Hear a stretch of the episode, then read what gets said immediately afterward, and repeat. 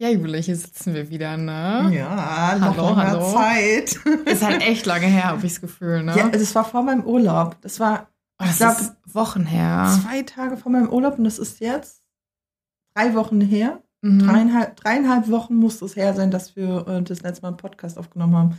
Ich meine, dreieinhalb Wochen ist jetzt nicht so krass viel, aber irgendwie fühlt es auch in meinem Herzen schon. Für mich auch. Ja. Ich habe mich so gefreut, dass du heute ankamst und dann auch noch doch Kuchen mitgebracht ja. hast und wir dann unser Kaffeekränzchen vorher noch machen oh, konnten. Unser Kaffeekränzchen. Das habe ich echt vermisst. Ja. So. Es macht doch mit keinem so viel Spaß, vorher noch zu chillen. Oh, mit dir. du bist einfach. Dankeschön. Jule wieder gelaufen, Ja, ja. ja. Oh, mein Herz. Oh. Dass ja. ich sowas wie Liebe spüren darf. Oh Mann, ey. Ja, ich freue mich voll, dass du wieder hier bist. Für die Leute, die uns nicht kennen, wir sind Herz über Kopf. Ich bin Mascha, euer Host, und mit dabei habe ich wieder einen meiner Gästinnen, und zwar Jule.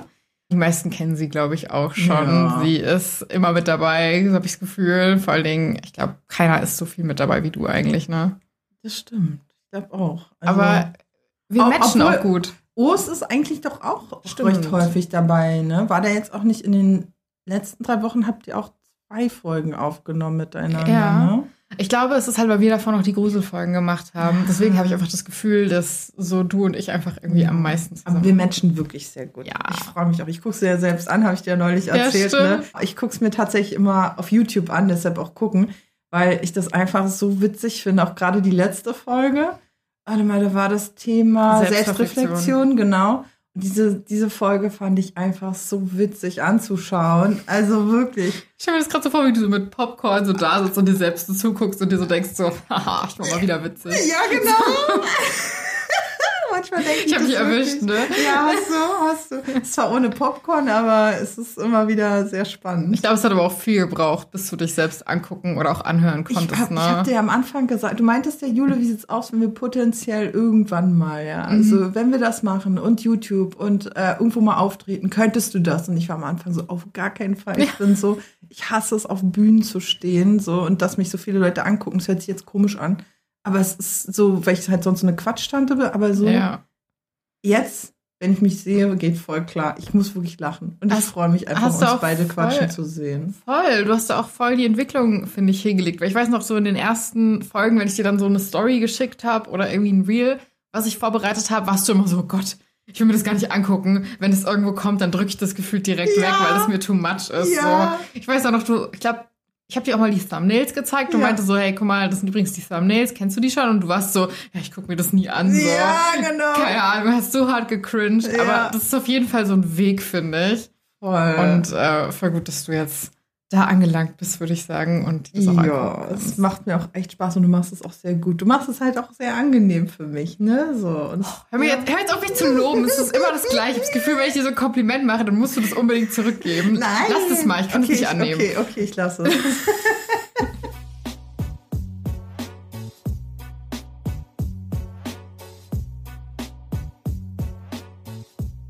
in dem Sinne würde ich auch in die neue Folge reingehen jetzt. Es ist die 23. Folge schon. Ja, mhm. krass. Und ich habe ein Thema vorbereitet, was nicht nur den HörerInnen nahegehen wird, sondern was, glaube ich, auch uns nahegehen wird. Mhm. Und zwar ist das Thema die größten Erziehungsfails. Uh, ja, ja, okay, gut. Dann sind wir beide. Ja, Parenting Failure. Ja, sehr gut. Spannendes Thema. Ja, ne? Ja. Und ich habe natürlich auch wieder eine Frage der Folge für dich vorbereitet mhm. und die passt sehr gut zu diesem Thema. Und mhm. zwar gibt es erziehungstechnisch eine Sache, die dich traumatisiert hat und wo du dir gewünscht hättest, dass man anders mit dir umgegangen wäre? Mhm.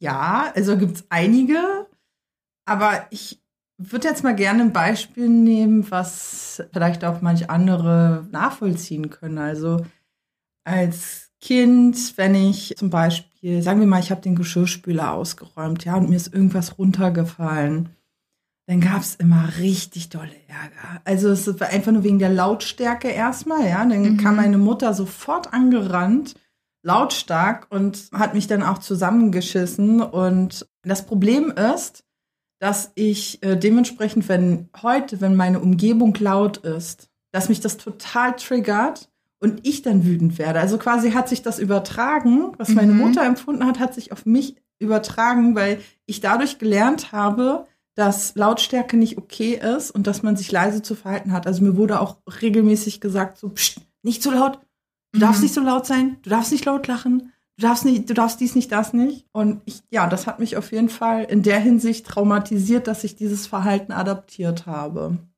Adaptiert im Sinne von, dass du jetzt selbst auch so reagierst? Oder? Ich musste, also früher, ja, ich habe mich aber auch gerade durch mein Studium auch viel in der Hinsicht auch reflektiert und habe auch gelernt, äh, mit lauten Geräuschen anders umzugehen. Also ich merke, dass dann auch manchmal der Puls ein bisschen höher geht, aber ich schaffe es mittlerweile, das dann auszugrenzen. Also zu sagen, hey, das ist jetzt da, aber es ist okay, dass es laut ist, Julia. Es tut nichts zur Sache. Es gibt keinen Ärger, weil ich glaube, das war mit dieser Hintergrund Lautstärke, es gibt Ärger und da war halt immer die Angst. Und ich habe halt keine Angst mehr. Also wenn es laut ist, habe ich keine Angst. Ich erschrecke mich auch nicht mehr, wenn irgendwas Lautes passiert. Aber ich glaube, das ist so eine Sache mit, ja, wie beschäftige ich mich mit meinen Ängsten und Triggerpunkten. Voll gut, dass du das auch so gut hingekriegt hast. Ich glaube, das ist auch vielen passiert. Das ist auch mir früher passiert, Mhm. dass man da so direkt angeschissen wurde. Und ich weiß nicht, ob du das auch hast, aber ich habe das zumindest in meiner Partnerschaft so, dass wenn ich mal was falsch mache, ich total die Panik kriege und mich dann so total oft entschuldige und ich dann echt Momente hatte, wo dann mein Partner gekommen ist und gesagt hat, hä, ist doch nicht schlimm. Ja. So machen wir es halt einfach jetzt nochmal anders, richtig? Genau. Oder ja, mein Gott, so. Und ich gucke ihn dann immer so an und bin so, oh mein Gott, ich krieg gerade keinen Ärger dafür, ich durfte Ja. diesen Fehler machen. Wo ich mir aber auch jetzt im Nachhinein denke, ich meine, wir sind ja jetzt beide schon 28, 29, 30 so in dem Alter, wir sind in dem Alter, wo auch Leute schon Kinder haben. ja. Und ich denke mir so, wie gestresst waren bitte unsere Eltern. Also Ja. wenn ich jetzt so ein Kind hätte, was was falsch machen würde, würde ich das halt niemals so krass fertig machen oder anschreien direkt. Mhm. Also klar, es gibt gestresste Eltern und da ich jetzt kein Elternteil bin, maße ich mir jetzt nicht an, für andere Eltern zu sprechen. Aber mir fehlt dann schon so ein bisschen das Verständnis und ich denke mir so, was habt ihr euch dabei gedacht? Ja, ja, ja. Oder auch wenn man das beobachtet, dass Eltern ihre Kinder auch so anpumpen. Wie geht es dir damit, wenn du das mitbekommst? Geht. Also ich komme damit, glaube ich, recht gut klar. Ich weiß aber nicht, ob es Mhm. auch einfach daran liegt, dass ich das sehr verdrängt habe. So, Mhm. also ich hatte das jetzt erst letztens. Ach, das war sogar, glaube ich, wo wir beide im Restaurant waren, Mhm. wo dann diese eine Mutter ihr Kind so hart angepumpt hat. Ja, Und ich glaube, wir hatten unterschiedliche Reaktionen. Du Genau. bist sauer geworden. ja. Und ich wollte das ganz schnell wegwischen und Genau. wegdrücken. Mhm. So, ich habe das Gefühl, wir sind beide, haben wir reagiert auf unsere Art und Weise. Genau. Aber ich habe auch krasse Angst vor Lautstärke. Ich merke das auch richtig. Bei mir geht's auch bis zu einem Punkt, dass meine Zähne richtig zittern und klappern. Oh, krass. Es ist richtig schlimm. Und deswegen versuche ich diesen Situationen auszuweichen. Aha. Und es war so ein Ding, du warst getriggert durch die Situation im Restaurant. Also ganz kurz für die HörerInnen, dass sie es auch verstehen. Da saßen Kinder im Restaurant mit ihren Eltern und ich weiß nicht, was das Kind gemacht hat. Ich glaube, es wollte irgendwas nicht essen oder irgendwie sowas. Weißt du das noch ja, genau? es hat irgendwas gemacht und die Mutter meinte, es soll damit aufhören und es hat letztendlich nicht aufgehört. und dann hat die Mutter so laut geschrien. Mhm. Es war wirklich heftig und hat dann auch diesen Ton gehabt und war so, wir gehen jetzt und richtig am Schreien. Mhm. Und Jule, du warst richtig hart getriggert davon. Ja. Und ich war von dir getriggert, Ah. weil du eine Reaktion zeigen wolltest, was eine Konfrontation gewesen wäre und für mich Danger war. Also, dass ich so war, so, Jule, nein, chill, chill. Und dann waren wir, glaube ich, beide getriggert. Ja, ja, das ist halt, und da merkt man das so, wie, wie unterschiedlich auch diese Auswirkungen sein können. Ne? Also man spricht ja davon Bewältigungsmechanismen, ja, wie gehst du in den Situationen um, was hast du gelernt? Und deiner ist halt eben den Situationen zu umgehen, äh, diese. Situation zu umgehen. Und für mich ist es halt, diese Situation anzunehmen, aber auch mit den Menschen denn umzugehen. Das Problem ist bloß, weshalb ich dann sauer wurde, war, weil ich mich in dem Moment so machtlos gefühlt habe, weil ich eben nicht einfach zu einer Mutter hingehen kann und auch nicht möchte. Und solange sie das Kind nicht schlägt, werde ich nicht eingreifen, Mhm. weil das ist etwas, das hat was mit der Erziehung zu tun. Das ist ihr Kind und ihre Verantwortung. Aber das Problem ist, wenn es jetzt zum Beispiel in Körperlichkeit geendet wäre, dann wäre ich hingegangen und hätte auf jeden Fall auch was gesagt. Mhm. So, dann da und dieses machtlose triggert mich dann halt noch mal zusätzlich. Ne? Am liebsten möchte ich hingehen und sagen, hey, schrei dein Kind nicht an. Das bringt gar nichts, ja. weil dein Kind versteht das nicht. Diese, ich habe auch das Gefühl, manche Eltern wissen gar nicht wirklich, wie das Gehirn eines Kindes funktioniert, ne? beziehungsweise in welchem Alter es bestimmte Sachen versteht. Darf ich dich aber mal was fragen? Mhm. Du hast jetzt gesagt, du würdest erst hingehen, wenn körperliche Gewalt angewendet wird. Ich habe gelesen, dass Psychologinnen sagen, dass eigentlich die psychische Gewalt Mhm. viel schlimmere Auswirkungen hat Ja. als die körperliche. Ja. Und da ist jetzt meine Rückfrage, und ich verstehe voll, was du meinst. Das wäre jetzt auch mein Impuls zu sagen, okay, bis da Körperlichkeiten angewendet werden, mischt man sich nicht ein. Aber wenn du siehst, dass da wirklich psychischer Schaden angerichtet wird, Mhm. wieso hat man da so eine hohe Hemmschwelle, sich einzumischen? Das kann ich dir beantworten in der Hinsicht. Es ist erstmal die Räumlichkeit, die Umgebung und es war im Restaurant. Ich werde halt in einem Restaurant sowas nicht machen, aber ich hatte eine Situation schon mal im U-Bahnhof, was zwar auch in der Öffentlichkeit ist, aber eher breit gefächert, ne? Und da bin ich tatsächlich zu der Mutter auch hingegangen und habe ihr gesagt, passen Sie auf, also so wie Sie Ihr Kind gerade anbrüllen, bringt es wirklich gar nichts. Und ja, Punkt. Mehr kann ich denn dazu Ja. auch nicht sagen, ne? Weil ich glaube, auch viele Eltern sich dann angegriffen fühlen und getriggert fühlen. Aber come on, wenn du dein Handy vor der Nase hast als Elternteil und dein Kind anschreist dafür, dass es unachtsam ist, du aber eigentlich gerade selbst die unachtsame Person bist und dein Kind sich mitteilen möchte, aber sich noch nicht mitteilen kann wie ein Mensch, der eine volle kognitive Funktion hat. Ja. Sorry, da äh, genau. Schwierig. Es ist ein sehr schwieriges Thema, auf jeden Fall. Ja, ich finde, man hat da so voll die Hemmschwelle und man will sich dann auch nicht irgendwie einmischen, weil das ja auch so ein gesellschaftliches Ding ist, dass man da nicht reinzureden hat. Ich weiß nicht so ganz, was da so mein Ansatz ist. Es gibt ja auch diesen Satz, it takes a whole village to raise a child, glaube Ja. ich. Und da ist dann, glaube ich, auch wieder was dran. Einerseits will man, glaube ich, sein Kind als Elternteil schützen, aber ich glaube, es ist gar nicht so falsch, mal Kritik von außen anzunehmen. Ich habe aber das Gefühl, es wird ganz schnell so, das ist mein Kind, du hast mir gar nichts zu sagen. Mm, Und das finde ich dann auch irgendwie schwierig. Ne? Es kommt Ja. natürlich immer auf den Approach an, wenn da jetzt irgendwie jemand kommt und pissig ist, dass ein Baby heult und dann die Eltern anschreit oder sowas, geht gar nicht. Ja, okay, genau. Ja, wenn da jemand kommt und halt darauf hinweist oder aufmerksam macht, dass das halt so nicht geht. mm, Ja, aber ist halt gesellschaftlich auch nicht so akzeptiert mittlerweile, glaube ich, ne? Tatsache, ja. Aber ich denke grundsätzlich, dieser, dieser Spruch, äh, it takes a whole village äh, to raise a child, der ergibt so viel Sinn.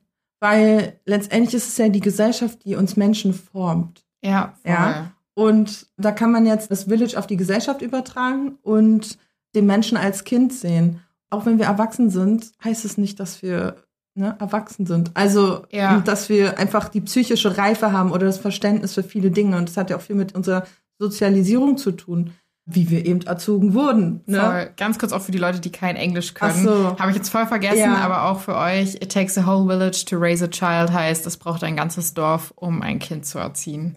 Danke dir dafür. Ja, ist mir grad so Ey, da eingefallen. hast du auch so recht. Aber gut, dass du Ja. darüber nachdenkst. So, ich hätte jetzt Du warst vergessen. so, ah, ja, whatever. whatever. genauso, genauso unnachsichtig wie die Mutter. Whatever. so. Okay, aber es ist auf jeden Fall, finde ich, ein guter Punkt. Ja. Ich glaube, da können auch viele zu relaten, was du jetzt genannt hast, glaube ich. Was ist es für dich? Für mich, und es ist mir direkt eingefallen, und ich weiß nicht, ob das vielen anderen auch passiert ist oder ob das dir auch passiert ist, aber die Dynamik bei mir zu Hause war, wenn ich nicht gehört habe, wurde mir gedroht, dass ich auf ein Internat geschickt werde. Und dass ich auch dort bleibe und nicht wieder zurück darf, bis ich halt volljährig bin. Und jedes Mal, wenn es Streit gab und meine Eltern nicht in der Lage waren, mit mir zu kommunizieren, wurde gesagt, okay, du gehst jetzt ins Internat, pack deine Sachen und wir geben dich weg. Und es ging teilweise so weit, dass schon ein Internat ausgesucht wurde, dass drohmäßig im Streit dann die Infomaterialien angefordert wurden, damit die immer zu Hause waren. Und sobald es Streit gab, wurden diese Infomaterialien also wirklich ausgepackt und mir vor die Nase gehalten. Und es hieß so, jetzt reicht's, jetzt geben wir dich weg. Ey, das ist richtig harter psychischer Missbrauch. Und das war so ein Ding, das hat mich so hart im Negativen beeinflusst, dass ich so krasse Verlustängste habe, glaube ich, und auch so krass Angst habe vor Ablehnung, Ja. dass ich halt wirklich Konfrontationen oft aus dem Weg gehe oder halt, also ich suche sie schon bewusst, weil ich weiß, es braucht Konfrontation, Mhm. aber dass ich jedes Mal, wenn ich Konfrontation suche, innerlich wirklich so, wie du es vorhin auch gesagt hast, Puls geht hoch, mein Herz wirklich schlägt, mir ist total schlecht und ich Mhm. mache dann die Konfrontation, aber ich fühle mich so richtig so, das ist also so im Überlebensmodus, sag ich mal. Ja. Und also auch so bei kleinen Dingen. Also ich glaube, es reicht auch, dass irgendwie, dass wir uns kurz missverstehen und ich dann einfach nur so nachfragen muss Das allein reicht schon, dass ich krasse Angst davor habe, dass ich jetzt abgelehnt Oh werde nein, ja. und verlassen werde praktisch. Das ist so krass. Da haben die dich wirklich drauf konditioniert, ne? Es ist richtig Boah, heftig. Es tut mir richtig leid. Also ich habe das auch in den ersten Streitigkeiten, die ich mit Partnern hatte, war ich danach immer sicher, dass wir jetzt Schluss gemacht haben. Ich Mhm. habe danach echt viel geweint. Ich habe gedacht, die Beziehung ist zu Ende, Mhm. dass ich jetzt alleingelassen werde. Und wenn ich dann meinem Partner das mitgeteilt habe, kam dann so ein, hä, wir hatten doch jetzt einfach eine Streitigkeit, wir haben sie jetzt geregelt, okay, die Wogen müssen sich jetzt noch ein bisschen glätten, Mhm. aber wir sind ja auch weitergekommen und das ist doch hier eine stabile Beziehung, warum stellst du das so in Frage? Ja. Aber ich hatte jedes Mal das Gefühl, jetzt wird der Boden unter den Füßen weggezogen, jetzt ist es vorbei. Ja. Und deswegen fällt mir das auch, glaube ich, so krass schwer, in Partnerschaften zu streiten, weil das Gefühl habe ich irgendwie immer noch nicht überwunden. Ja. Und ich weiß nicht, ob es anderen auch so ging, ob andere das auch erlebt haben, dass Mhm. man so mit diesem Verlust immer wieder konfrontiert wurde, wenn nicht gehört wurde. Es ist auch irgendwie voll der faule Parenting-Ansatz. So, okay, du willst nicht, dann gebe ich dich halt weg. So. Das ist Also- auch gar nicht mal so selten, ne? Ja. Also, dass damit, also ich würde sagen, das ist schon damals in unserer Generation häufiger vorgekommen. Ich hatte das bei anderen Freundinnen und bei mir war das auch ebenfalls so. Also zwar nicht mit Internat, aber so, dann, dann wirst du halt, musst du halt zusehen, wie du fertig wirst und äh, dann darfst du halt woanders wohnen oder Mhm. äh, gehst du halt da und dahin. Und das ist so ein ganz anderes Gefühl von verlassen werden, ne? So als nicht gewollt werden, Ja. so nicht anerkannt zu werden, nicht gesehen zu werden. Und ich glaube, das ist so ein tiefer Schmerz. Und abgesehen davon, dass Anerkennung halt einfach ein, so ein krasses Grundbedürfnis des Menschen ist, ist es halt unglaublich schade, dass in diesem Moment deine Eltern eigentlich die Kinder waren im Ja. Kopf und in sich selbst drin, die nicht erkannt haben, dass sie gerade aus ihrem kindlichen Ich mit dir kommunizieren, aber ihre erwachsene Machtposition Ausnutzen. ausnutzen. Wo ich mir auch so im Nachhinein denke, wenn ich so ein elfjähriges Kind habe, ich würde dem doch nicht androhen, dass ich es wegschicke. Also man ist doch mit elf auch so hilflos Ja. oder mit 14 oder mit 15. Ja. So, man hat seine Ausbildung noch nicht abgeschlossen. Man Ja. steht noch null im Leben. Ja. So, wenn man als Erwachsener sagt, okay, das passt nicht, dann haben wir keinen Kontakt mehr. Fein von mir, aber das sagst du doch nicht zu einem kleinen Kind. Leider ja. Also- Leider ja. Also ich finde, je älter man wird, desto schockierter ist man teilweise über die Mm. Erziehungsmethoden, die man als Kind erlebt hat. Also zumindest geht's mir so. Absolut. Ich bin da auch immer wieder schockiert und vielleicht ist das auch der Punkt, weshalb ich manchmal dieses Bedürfnis habe, etwas zu sagen, weil es einfach so wichtig ist, dann Eltern darauf aufmerksam zu machen. Ich meine, letztendlich müssen sie den Schritt dann gehen, aber ich glaube, machen das dann trotzdem nicht. ja. weil sie es halt so gelernt haben. Und ich glaube, dieses selbstreflexive Vorgehen, was wir auch letztes Mal besprochen haben in der Folge, ich glaube, das ist auch erst jetzt etwas, was sich bei jungen Eltern anfängt zu etablieren, eigene Probleme aufzuarbeiten, in Therapien zu gehen, ja. Und Mhm. Therapie heißt nicht, dass du gesellschaftlich ausgegrenzt wirst. Therapie heißt, dass du die Gesellschaft zu einer besseren Gesellschaft formst ja. Deine Kinder profitieren davon. Es ist einfach so. Und es ist schade, dass du dieses Erlebnis machen musstest, weil das ist schon mal, also ich finde, es ist halt einfach ein anderes Level, wenn man das auch noch ausdruckt, dir vor die Nase hält. Ja. Das ist halt viel greifbarer in dem Moment und das nimmt halt, du nimmst das als Kind noch viel stärker wahr. Weil für dich mit elf Jahren, du kennst ja viele Prozesse und Abläufe noch nicht so und du glaubst halt daran, dass deine Eltern, die dir dann was sagen, dass sie recht haben und Mhm. allwissend sind. Das ist ja, Ja, das, ja. wie wir als Menschen aufwachsen. Ja, unsere Eltern wissen alles. So. Ja. Sind unsere Götter und deshalb glauben wir daran und das ist halt noch so noch mehr verletzend, finde ich. Ich finde das auch so krass. Ich weiß nicht, ob du das auch hattest. Ich hatte irgendwann so einen Moment, wo ich verstanden habe, dass meine Eltern nicht so schlau sind. Ja, Und ja. ich war so, wait, what? Also so dieses Bild hat so angefangen, so Risse zu kriegen. Mhm. Und dann hat man immer mehr angefangen, so kritisch zu denken Ja. und sich so gedacht, hä? Aber warum machen die das nicht so? Mhm. Warum denken die so? Mhm. Und dann irgendwann so zu merken, so, okay, das sind halt wirklich einfach nur Menschen, die teilweise wirklich einfach Fehler haben. Ja. Und also das finde ich eh richtig krass, weil Thema so Idealisierung der Eltern, das stimmt halt echt. Man glaubt halt so, also die Eltern sind ja auch ein krass wichtiger Anker im Leben als Kind.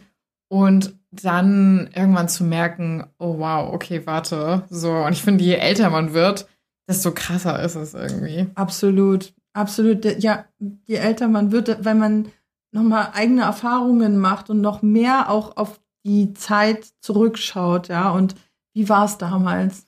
Ich bin gespannt, wie es wird, wenn ich so alt bin, wie, wie ich die ersten Erinnerungen an meine Eltern habe. Also ich habe die Ja. ersten Erinnerungen an meine Eltern oder einige Erinnerungen, da waren die, glaube ich, so 37, 38. Ja, ist bei mir auch so in dem Dreh. Und ich bin so gespannt, wie ich denken und fühlen werde in zehn Jahren, wenn ich in dem Alter bin und weiß, okay, ich bin jetzt so alt wie damals, als ich meine Mutter mit großen Augen angeguckt Ja. habe und sie so mein Anker und mein alles so war. Also da bin ich richtig gespannt drauf. Wir reden in zehn Jahren noch genau. Immer noch in diesem Podcast. Ja, na dann. klar, hoffentlich. Genau. Aber ich würde jetzt langsam auch mal in die erste Ja, Story gehen. bitte, Das bitte. haben wir jetzt voll verquatscht. Aber das ist auch spannend. Voll. Ich könnte Ja. auch ewig drüber Ich reden. auch. Also ich habe auch in meinem Kopf noch so zehn weitere Punkte, aber ich bin so, die heben wir uns einfach für die nächste Frage der Ich bin Folge auf jeden auf. Fall gespannt, was die Community auch dazu sagen wird. Ja, voll. Ne? Also ja. ich glaube, wir haben auch viele Leute in der Community, die mit ihren Eltern strugglen. Also es kommen ja auch echt so viele Stories rein, dass ich halt teilweise das Gefühl habe, okay, ich kann nicht eine ganze Folge nur mit Eltern-Stories machen, weil dann wäre ich persönlich auch, glaube ich, einfach zu bedrückt. Das wäre dann Mm. mir zu viel.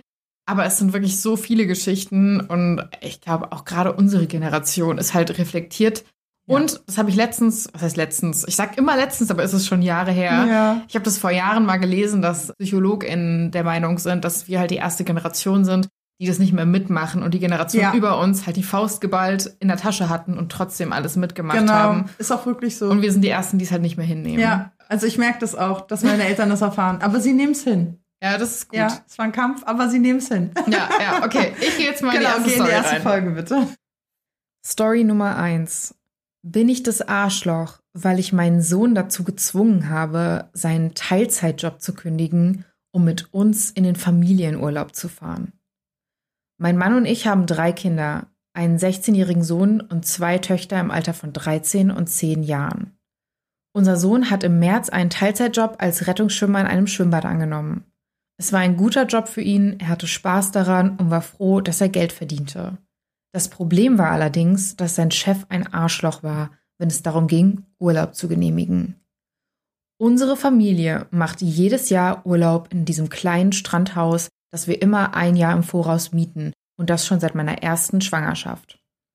Die Kinder lieben es und freuen sich darauf. Mein Sohn hat seinem Chef davon erzählt, als er anfing zu arbeiten, aber da der Urlaub nur sechs Wochen nach Arbeitsbeginn wäre, wurde es ihm nicht genehmigt. Wir haben unserem Sohn gegenüber klargemacht, dass er trotzdem mitgeht, dass es nur ein Teilzeitjob ist und dass es davon eine Million gibt. Er protestierte, aber wir zwangen ihn mitzukommen und sein Chef feuerte ihn daraufhin. Er war die ganze Zeit wütend, weigerte sich, irgendwas mit der Familie zu machen oder auf uns zu hören und bekam dafür Hausarrest, als wir zurückkamen. Es ist nicht so, dass wir ihm nicht zutrauen, alleine zu Hause zu bleiben oder sonst irgendwas. Wir wollen nur nicht, dass er die Arbeit über die Familie stellt, schon gar nicht einen Wochenendjob. Er hat zwei Wochen später einen Job in einem anderen Schwimmbad gefunden. Es ist also nicht so, als ob ihn das in irgendeiner Weise beeinträchtigt hätte.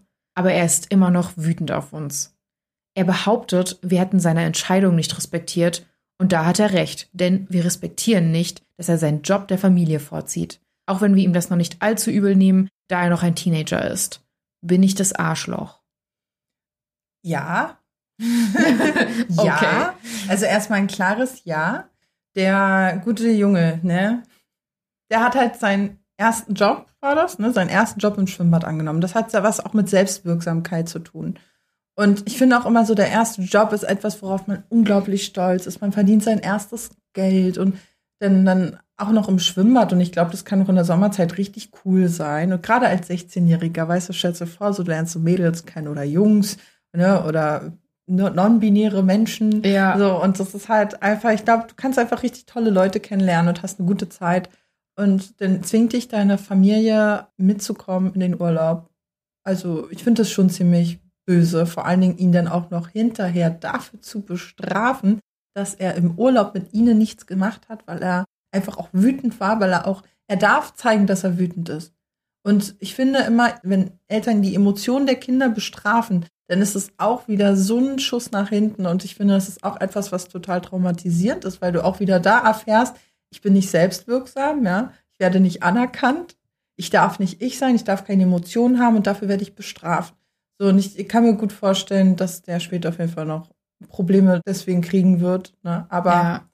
auf jeden Fall bist du das Arschloch, meine Liebe. Also Ja, total daneben. voll. Was denkst du dazu? Ich sehe es genauso wie du. Ich finde auch, dass sie hier das Arschloch ist. Es ist sein erster Job. Es ist seine erste Verantwortung, die er auch damit hat. Sein erstes Ja. unabhängiges Geld, was kein Taschengeld ist. Ja. Dann Sommerferien, Sommerzeit, wo das Schwimmbad offen ist, ist ja auch nicht ewig lang. Und da erstmal irgendwie einen Job zu finden, wo man dann auch als 16-Jähriger da mitmachen darf und dann zwei Wochen Urlaub und dann musst du ja wieder was Neues finden. Das ist ja auch alles voll Stress so. Ich weiß auch noch so, als ich mich für meinen ersten Job beworben habe, ich habe mit 14 angefangen, Zeitungen auszutragen Mhm. das war total so ein, oh mein Gott, und nervös und hier und da und jenes. Und ja, das da einfach so kaputt gemacht zu bekommen. Vor allen Dingen, ich denke mir halt so, der ist 16. Also ich weiß auch nicht, ob ich Bock hätte, wenn die jedes Jahr das Gleiche machen, im gleichen Strandhaus, ob ich da so Bock drauf hätte, als 16-Jähriger da mitzugehen.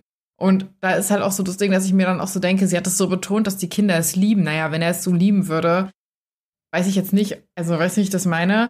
Und ich denke mir halt auch so, na gut, wenn sie weiß, dass sie da hinfahren, dann gebe ich doch vorher meinem Sohn ein Heads up, dass er sich erst danach grundsätzlich bewirbt, Mhm. statt ihn davor bewerben zu lassen und dann muss er nach vier Wochen oder fünf Wochen wieder gehen. Also das finde ich Mhm. auch einfach ein bisschen dumm. Und ja, finde ich richtig scheiße, auch mit dem Hausarrest. Mir tut er einfach nur leid. Ja, ja, auf jeden Fall. Ich glaube, diese Wut kommt auch so von diesem Machtlosen, dass die Eltern ihn ja dann gezwungen haben, mitzukommen. Und wie sollst du dich denn dann fühlen? Weil was anderes kannst du ja nicht machen. Ja. Und dann auch dafür bestraft zu werden, ist halt echt so ein. das ist total daneben. ich habe auch einen Top-Kommentar Ja. vorbereitet. Also sie wurde obviously als You're the Asshole gewotet. Also Ja. sie war das Arschloch. Und der Top-Kommentar war, du hast ihn gezwungen, in den Urlaub zu fahren, was ihn seinen Job und sein Einkommen gekostet hat. Dann hast du ihm Hausarrest gegeben, weil er aufgebracht war.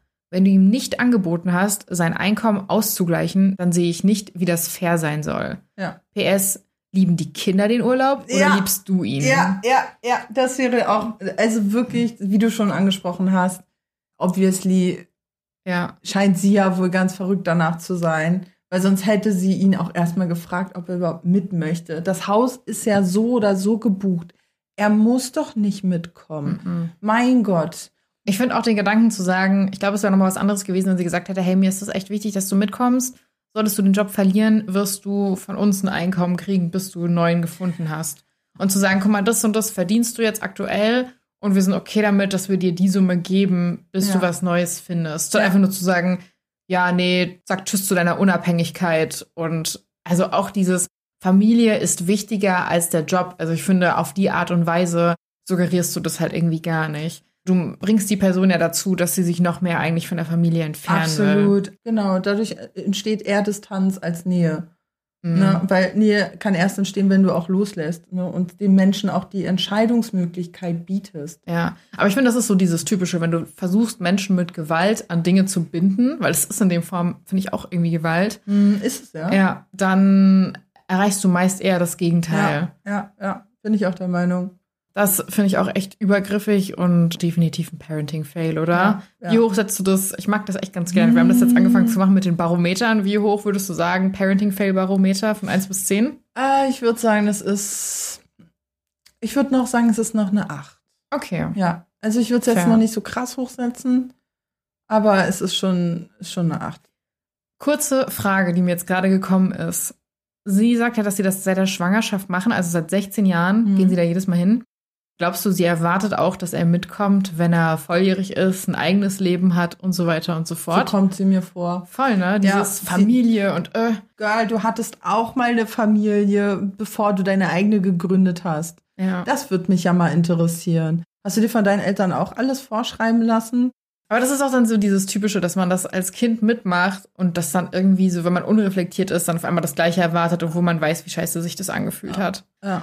Aber ja, definitiv das Arschloch Parenting Fail Barometer sagt 8. Du sagst, Ich kenne die anderen Stories halt schon. Aha, okay. Deswegen gebe ich dem eher eine 7, aber einfach in Anbetracht der anderen Stories, glaube uh, ich. das heißt, du hast es wieder gesteigert. ja, also es sind halt wirklich teilweise Geschichten, wo ich halt schon so ein bisschen sauer war, während ich es übersetzt habe. Und ich glaube, ich sehe das dann automatisch in Relation. Wäre ich vielleicht nicht biased, hätte ich jetzt auch eine 8 gegeben. Ja.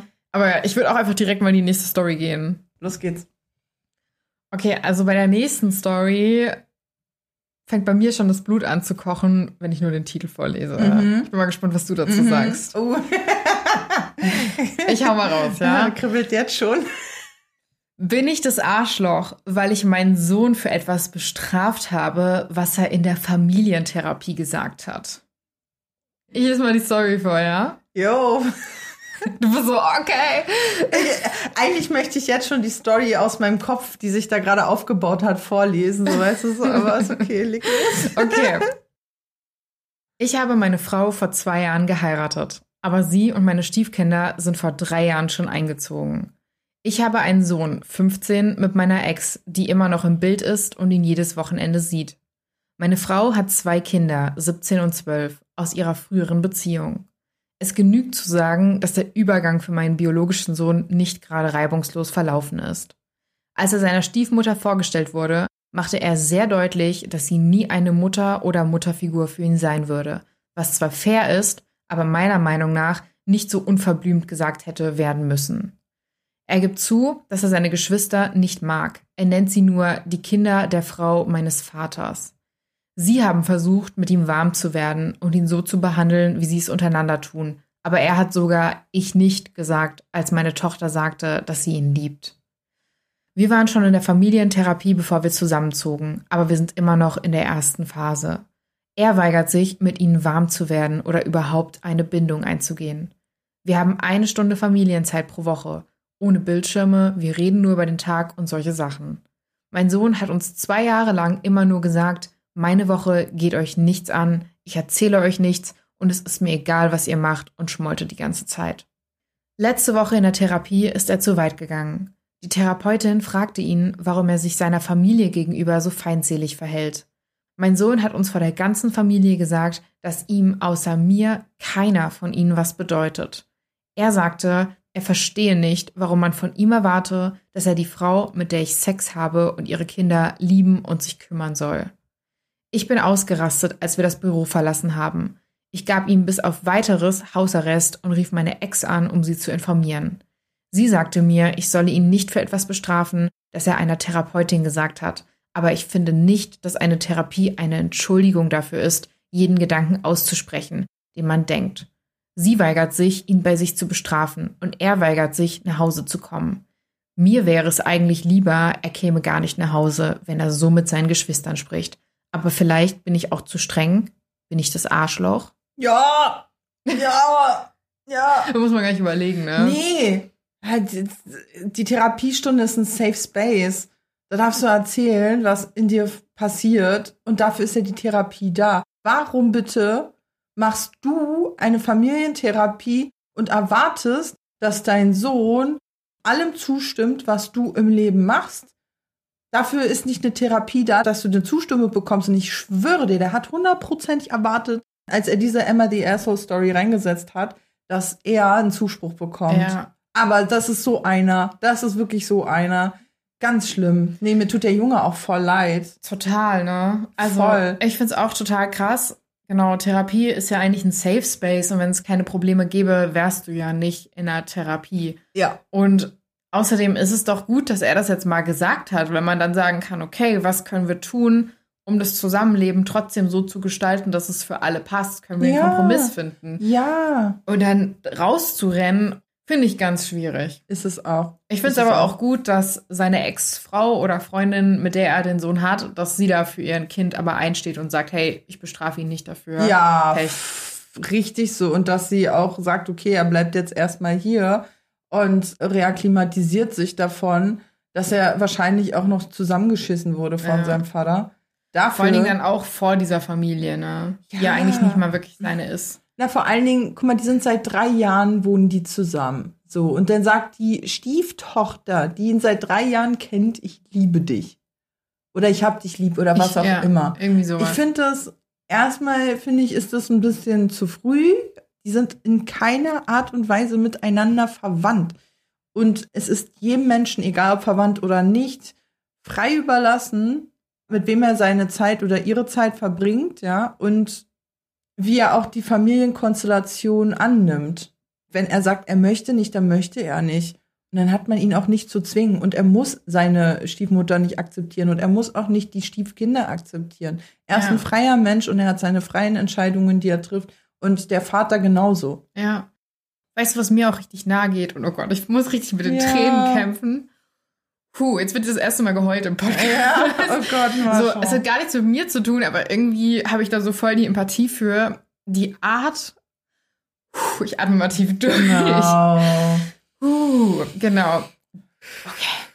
Oh, ich weiß auch gar nicht, warum mir das gerade so nahe geht. Alles aber gut. wir sind ja auch alles Menschen Genau. und alle Emotionen sind okay und wir entertainen hier, aber man darf auch mal, glaube ich. Man ähm, darf auch mal voll emotional werden. Ah, Ich finde es richtig krass, die Art, wie er am Ende sagt, naja, eigentlich möchte er, dass der Sohn gar nicht mehr zurückkommt, Ja. weil es alles so anstrengend ist, klingt für mich so, als würde der Vater den Sohn wie so einen Störfaktor betrachten. Ja. Und ich weiß nicht, es klingt für mich halt danach und es gibt mir sehr viel Aufschluss darüber, wie vielleicht ansonsten auch die Dynamik in der Familie ist.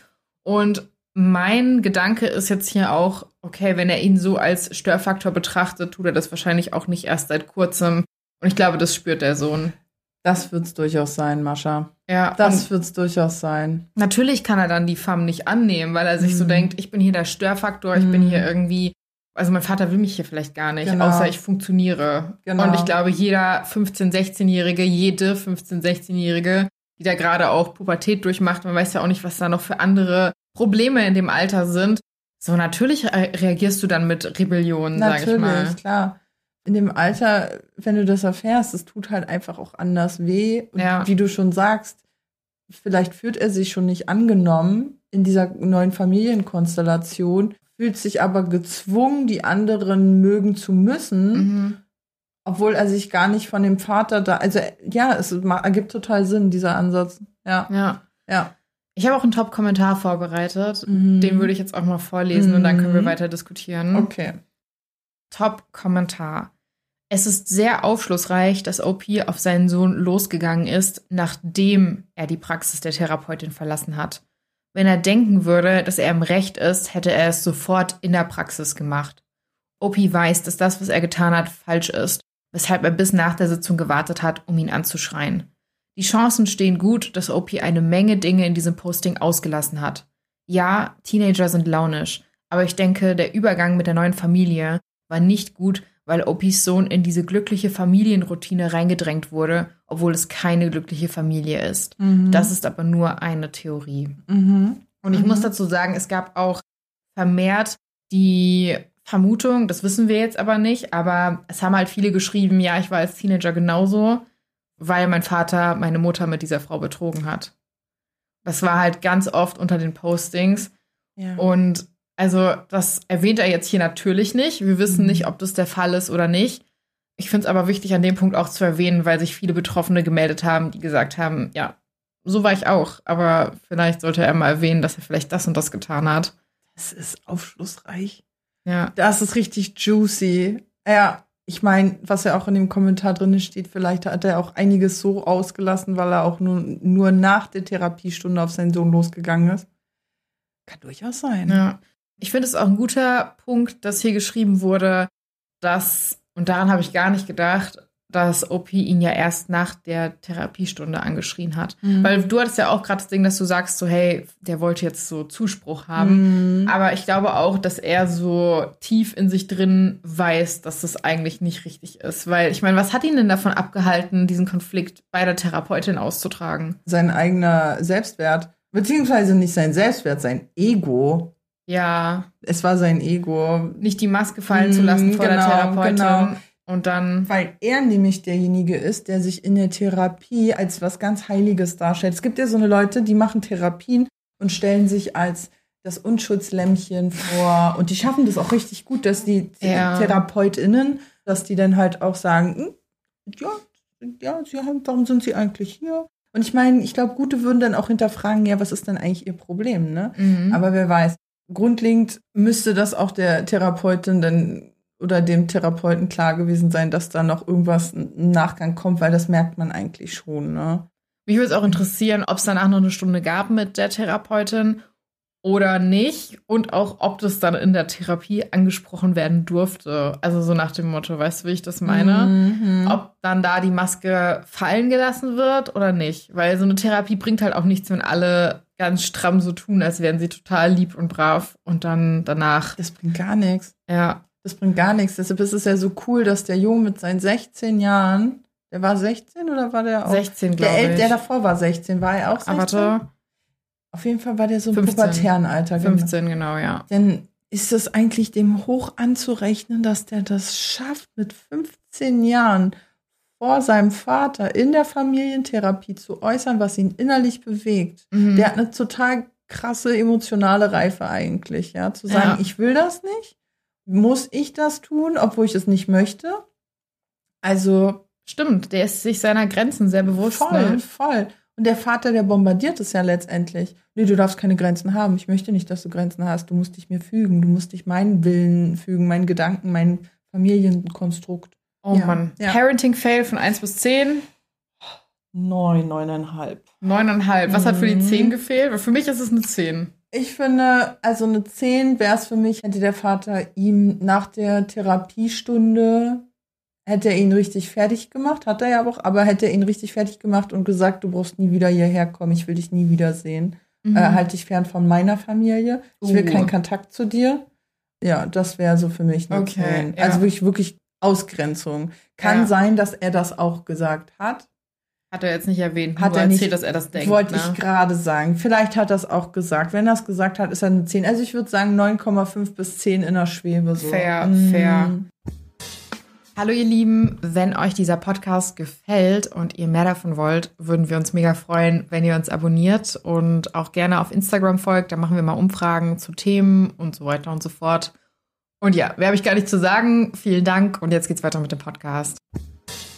Die dritte Story ist, das muss ich vorab sagen, aus dem Amerikanischen übersetzt. Es ist auch eine amerikanische Story. Du wirst auch gleich verstehen, warum das relevant ist. Waren die anderen nicht amerikanisch? Mm, Das weiß ich nicht, die waren zwar auf Englisch, aber da posten ja Leute aus aller Welt Okay. rein. Nur die Mhm. ist jetzt spezifisch amerikanisch. Mm, die lieben wir ja. Die, die da lieben- wissen wir, da passiert richtig Die sind was. wild, ja. Oder? Diese, bisher immer diese American sind so ein bisschen. Abgespaced, Da ne? passiert was. Aber ja, wir gucken mal. ja. Story Nummer drei. Bin ich das Arschloch, weil ich den College Fund meiner Tochter auflöse, um unser Traumhaus zu behalten? Jule ist schon so, I'm out. Ich würde jetzt schon am liebsten Ja sagen. oh mein Gott. Ja, lass mich mal. Es wird noch schlimmer. Oh Gott, Mascha. Es- Uh, ja, also ich halt's, mach. Okay, ich halt. mach schnell. Mach schnell, erlöse mich. Okay. Ich, 50 weiblich, habe meinen Mann vor vier Jahren verloren. Ich habe außerdem eine 16-jährige Tochter. Mein verstorbener Mann hinterließ mir alles und sagte mir, ich solle seinem Anwalt vertrauen. Mein Mann hat 20 Jahre lang als Arzt gearbeitet und einige kleine Investitionen getätigt, sodass ich einen siebenstelligen Betrag geerbt habe. Ein Jahr später beschloss ich, unser Haus, in dem wir zwölf Jahre gelebt hatten, zu verkaufen und erhielt ein Angebot, das ich einfach nicht ablehnen konnte. Mit dem Erbe und dem Geld aus dem Verkauf des Hauses beschloss ich, mit meiner Tochter nach Malibu zu ziehen, da wir schon immer von einem Haus in Strandnähe geträumt hatten, mein Mann aber äußerst geizig war und Häuser dort als Geldschleudern bezeichnete. Wir haben ein wunderschönes Haus am Meer gefunden. Ich hatte mich noch nie persönlich um den Kauf eines Hauses gekümmert, sodass ich nicht mit all den zusätzlichen Kosten gerechnet hatte, die über den Verkaufspreis hinausgingen. Da meine Tochter aber so begeistert war, beschloss ich, es zu kaufen. Der Anwalt meines verstorbenen Mannes war sehr verärgert über meine Entscheidung, sodass ich beschloss, seine Anrufe nicht mehr entgegenzunehmen. Schließlich schloss ich einen Vertrag mit einem Vermögensverwalter ab, der mir sagte, dass wir passiv 90 Prozent dessen verdienen würden, was Chirurgen im Jahr verdienen. Doch der Vermögensverwalter machte einen Großteil unserer Investitionen zunichte. Ich nahm das restliche Geld raus und machte meine eigenen Investitionen, was die Sache nur noch schlimmer machte. Und kurz gesagt, wegen all dem habe ich jetzt nur noch etwa 35.000 Dollar zur Verfügung, von unseren Schulden ganz zu schweigen. Mhm. Mit der Summe, die mir zur Verfügung steht, kann ich nur noch einen Monat lang meine Hypothek und den Unterhalt bezahlen. Und dann habe ich im Grunde genommen kein Geld mehr, bis mein Business endlich Kunden bekommt. Der einzige Ort, an dem wir einen größeren Geldbetrag haben, ist der Fonds, den mein Mann für unsere Tochter eingerichtet hat. Mit dem Geld dort könnte ich verhindern, dass unsere Kreditkarten gesperrt werden und müsste mir für viele weitere Monate keine Sorgen um die Hypothek machen. Daher habe ich den College-Fonds für meine Tochter aufgelöst. Als ich ihr heute davon erzählte, war sie wütend und sagte, sie könne nicht glauben, dass die ganze Arbeit ihres Vaters weg sei. Sie sagte, dass sie mich im Ruhestand nicht unterstützen wird. Bin ich das Arschloch für den Versuch, meine Fehler zu korrigieren und unser Haus zu behalten? Ich, du bist ein Arschloch in so vielen Hinsichten. Wow! Also erstmal der Punkt, dass sie, dass sie, dass sie. Okay, Jule, warte mal kommt ganz so. kurz. Warte mal, ich muss mich mal ganz kurz sammeln. Ja? Sammel dich mal. Okay. Die hat den College-Fonds ihrer Tochter aufgelöst, damit sie ihre Hypotheken bezahlen kann, Mhm. weil sie sonst nicht über den nächsten Monat hinwegkommen würde. Mhm. Sie hat ihr altes Haus verkauft und hat sich eins in Malibu gekauft mit dem Erbe Geerbten und von dem verstorbenen Mann. Betrag. Das muss man sich mal vorstellen, wie viel das gewesen sein muss. Und dann gibt's ja auch noch laufende Kosten. Diese Frau ist derartig blauäugig und wirklich, dass die überhaupt, also Jule ist einfach sprachlos. ich bin, das ist wirklich, ich bin richtig sprachlos. Ich bin so wütend, dass ich wirklich sprachlos bin. das passiert auch echt Das- selten, ja. ne? Ja, ich bin wirklich, also das, boah, ich bin, mir ist auch gerade richtig, also ich habe richtig, mir ist übel, mir ist übel vor Wut. Wirklich, weil ich das nicht verstehen kann. Und vor allen Dingen deshalb auch wichtig, dass du es erzählt hast mit Amerika, weil in Amerika zahlst du einfach unglaublich viel Geld fürs Studium. Viele Studenten verschulden sich und arbeiten noch nebenbei, um dann trotzdem noch nach dem Abschluss ihres Studiums den Kredit abzubezahlen mit drei Jobs parallel zueinander, um irgendwie über die Runden zu kommen. An der Stelle der Tochter, ich meine, Mutter hin oder her, ja. Aber ich glaube, ich hätte gesagt, weißt du was? Ciao. Ja, sie ist halt 16, ne? Ja, okay. Das ist halt das Schlimme. Sie Ja, muss halt eigentlich machtlos zusehen, wie Ja. ihre Mutter das komplette Geld verbrät, ne? Nee. Oh Gott, Jule, ey, du bist richtig mitgenommen, ne? Ja, Verstehe ich aber auch. mich macht es einfach so wütend. Vielleicht auch aus dem persönlichen Background, ja, weil ich habe auch mal geerbt und lebe in einem Haus, was mein Großvater gebaut hat. Der hat wirklich Schweiß und Tränen, viel Kraft reingesetzt in dieses Haus und nebenbei gearbeitet, nebenbei Familie großgezogen und, und, und. Ich hätte einen Teufel getan und dieses Haus fallen gelassen wie eine heiße Kartoffel, nur um es zu verkaufen und um irgendwo anders in einer krasseren Gegend ein neues Haus zu holen. Mhm. So, der materielle Wert ist ja ein ganz anderer als der emotionale Wert, ja. Und ich meine, die hätten wahrscheinlich in dem anderen Haus auch wunderbar gelebt, weil wenn er ein Arzt war, come on, dann wird er sich auch wahrscheinlich ein gutes Haus mit guter Bausubstanz gegönnt haben. So, und in Malibu, Vor allen Dingen, und da muss ich jetzt auch mal sagen, USA ist ja auch relativ groß. Es Mhm. gibt wahrscheinlich auch, weil sie die ganze Zeit darüber redet, ein Haus am Meer. hm, Sie muss ja nicht unbedingt nach Malibu ziehen. Sie Nee. hätte ja auch irgendwo anders hinziehen können, wo es vielleicht auch eine gute Infrastruktur gibt, aber wo man halt auch ans Meer kann, ohne Ja. so viel Geld zu verbraten. ja, Und was mir persönlich aufgefallen ist, jetzt auch gerade noch mal beim Vorlesen, ist, sie sagt die ganze Zeit so, ja, meine Tochter hat sich das so gewünscht und ach, dieses Haus und ach, meine Tochter wollte das aber so sehr. Ich habe so das Gefühl, sie schiebt so die Tochter vor und das ist eigentlich ihr Traum. Ja. So klar, welche 16-Jährige oder welcher 16-Jähriger freut sich nicht, wenn die Mutter sagt, hey, Mm, Ja, fancy Haus in. Malibu. Aber es ist jetzt nicht so ein Live-Dream. Das Ja. ist ja eher so dieses, was sie unbedingt haben möchte. Und ich finde es auch einfach so krass entitled, dann zu sagen, bin ich das Arschloch dafür, dass ich einfach nur versucht habe, meine Fehler zu korrigieren. Du versuchst nicht, deine Fehler zu korrigieren, indem du den Fonds deiner Tochter auflöst. Nee. Du versuchst es zu korrigieren, indem du das Haus wieder verkaufst, Ja. indem du dir eine Stelle suchst, weil Ja. du musst jetzt leider arbeiten, nachdem du so viel Geld Ja. verbraten hast. Und sagst, okay, wir werden jetzt ein bescheideneres Leben vielleicht haben, als wir es vorher hatten. Aber so machst du es richtig. Ja. Und nicht so. Und das zeigt. Ja. einfach schon, wie viel, und da haben wir es wieder Thema Selbstreflexion, wie viel hier die Selbstreflexion fehlt. Und was ist das auch für ein Parenting-Fail, dann der Tochter sozusagen, ja, aber du willst das Haus doch auch, deswegen habe ich deine komplette Zukunft, weil du hast es ja schon gesagt, College kostet extrem viel in den USA. Ich habe deine komplette Zukunft verbraten, musst halt selber schauen, wie du dir jetzt dein Studium irgendwann finanzierst, falls du überhaupt das Geld hast, mit den Kosten, die ja immer weiter ansteigen. Ja, aber jetzt haben wir ein schönes Haus. Im Endeffekt hat sie ihr wirklich für Steine, hat sie ihr Leben verschissen. Uh, und was ich aber auch krass finde, ist, dass sie jetzt sauer ist, weil ihre Tochter gesagt hat, du kannst nicht erwarten, dass ich dich im Ruhestand unterstütze. Wo ich mir so denke, Lady, du hast siebenstellig geerbt.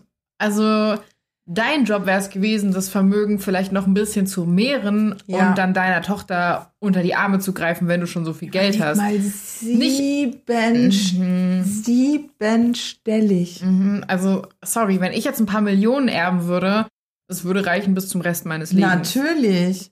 Also da bleibt mir echt die Spucke weg, dass dann auch noch so dieses Entitlement ist, dass man den Druck auf die Tochter setzt, nicht nur zu sagen, du musst dein Studium jetzt einfach noch alleine hinkriegen, sondern du musst dich dann auch noch um mich kümmern, weil ich habe das ganze Geld verbraten. Und du hast die Fresse zu halten. ja, genau. So, Ne? Wie du darfst bloß keinen wagen? Ton von dir geben. Ja. Und es ist ja auch dein Wunsch gewesen, dass wir herziehen.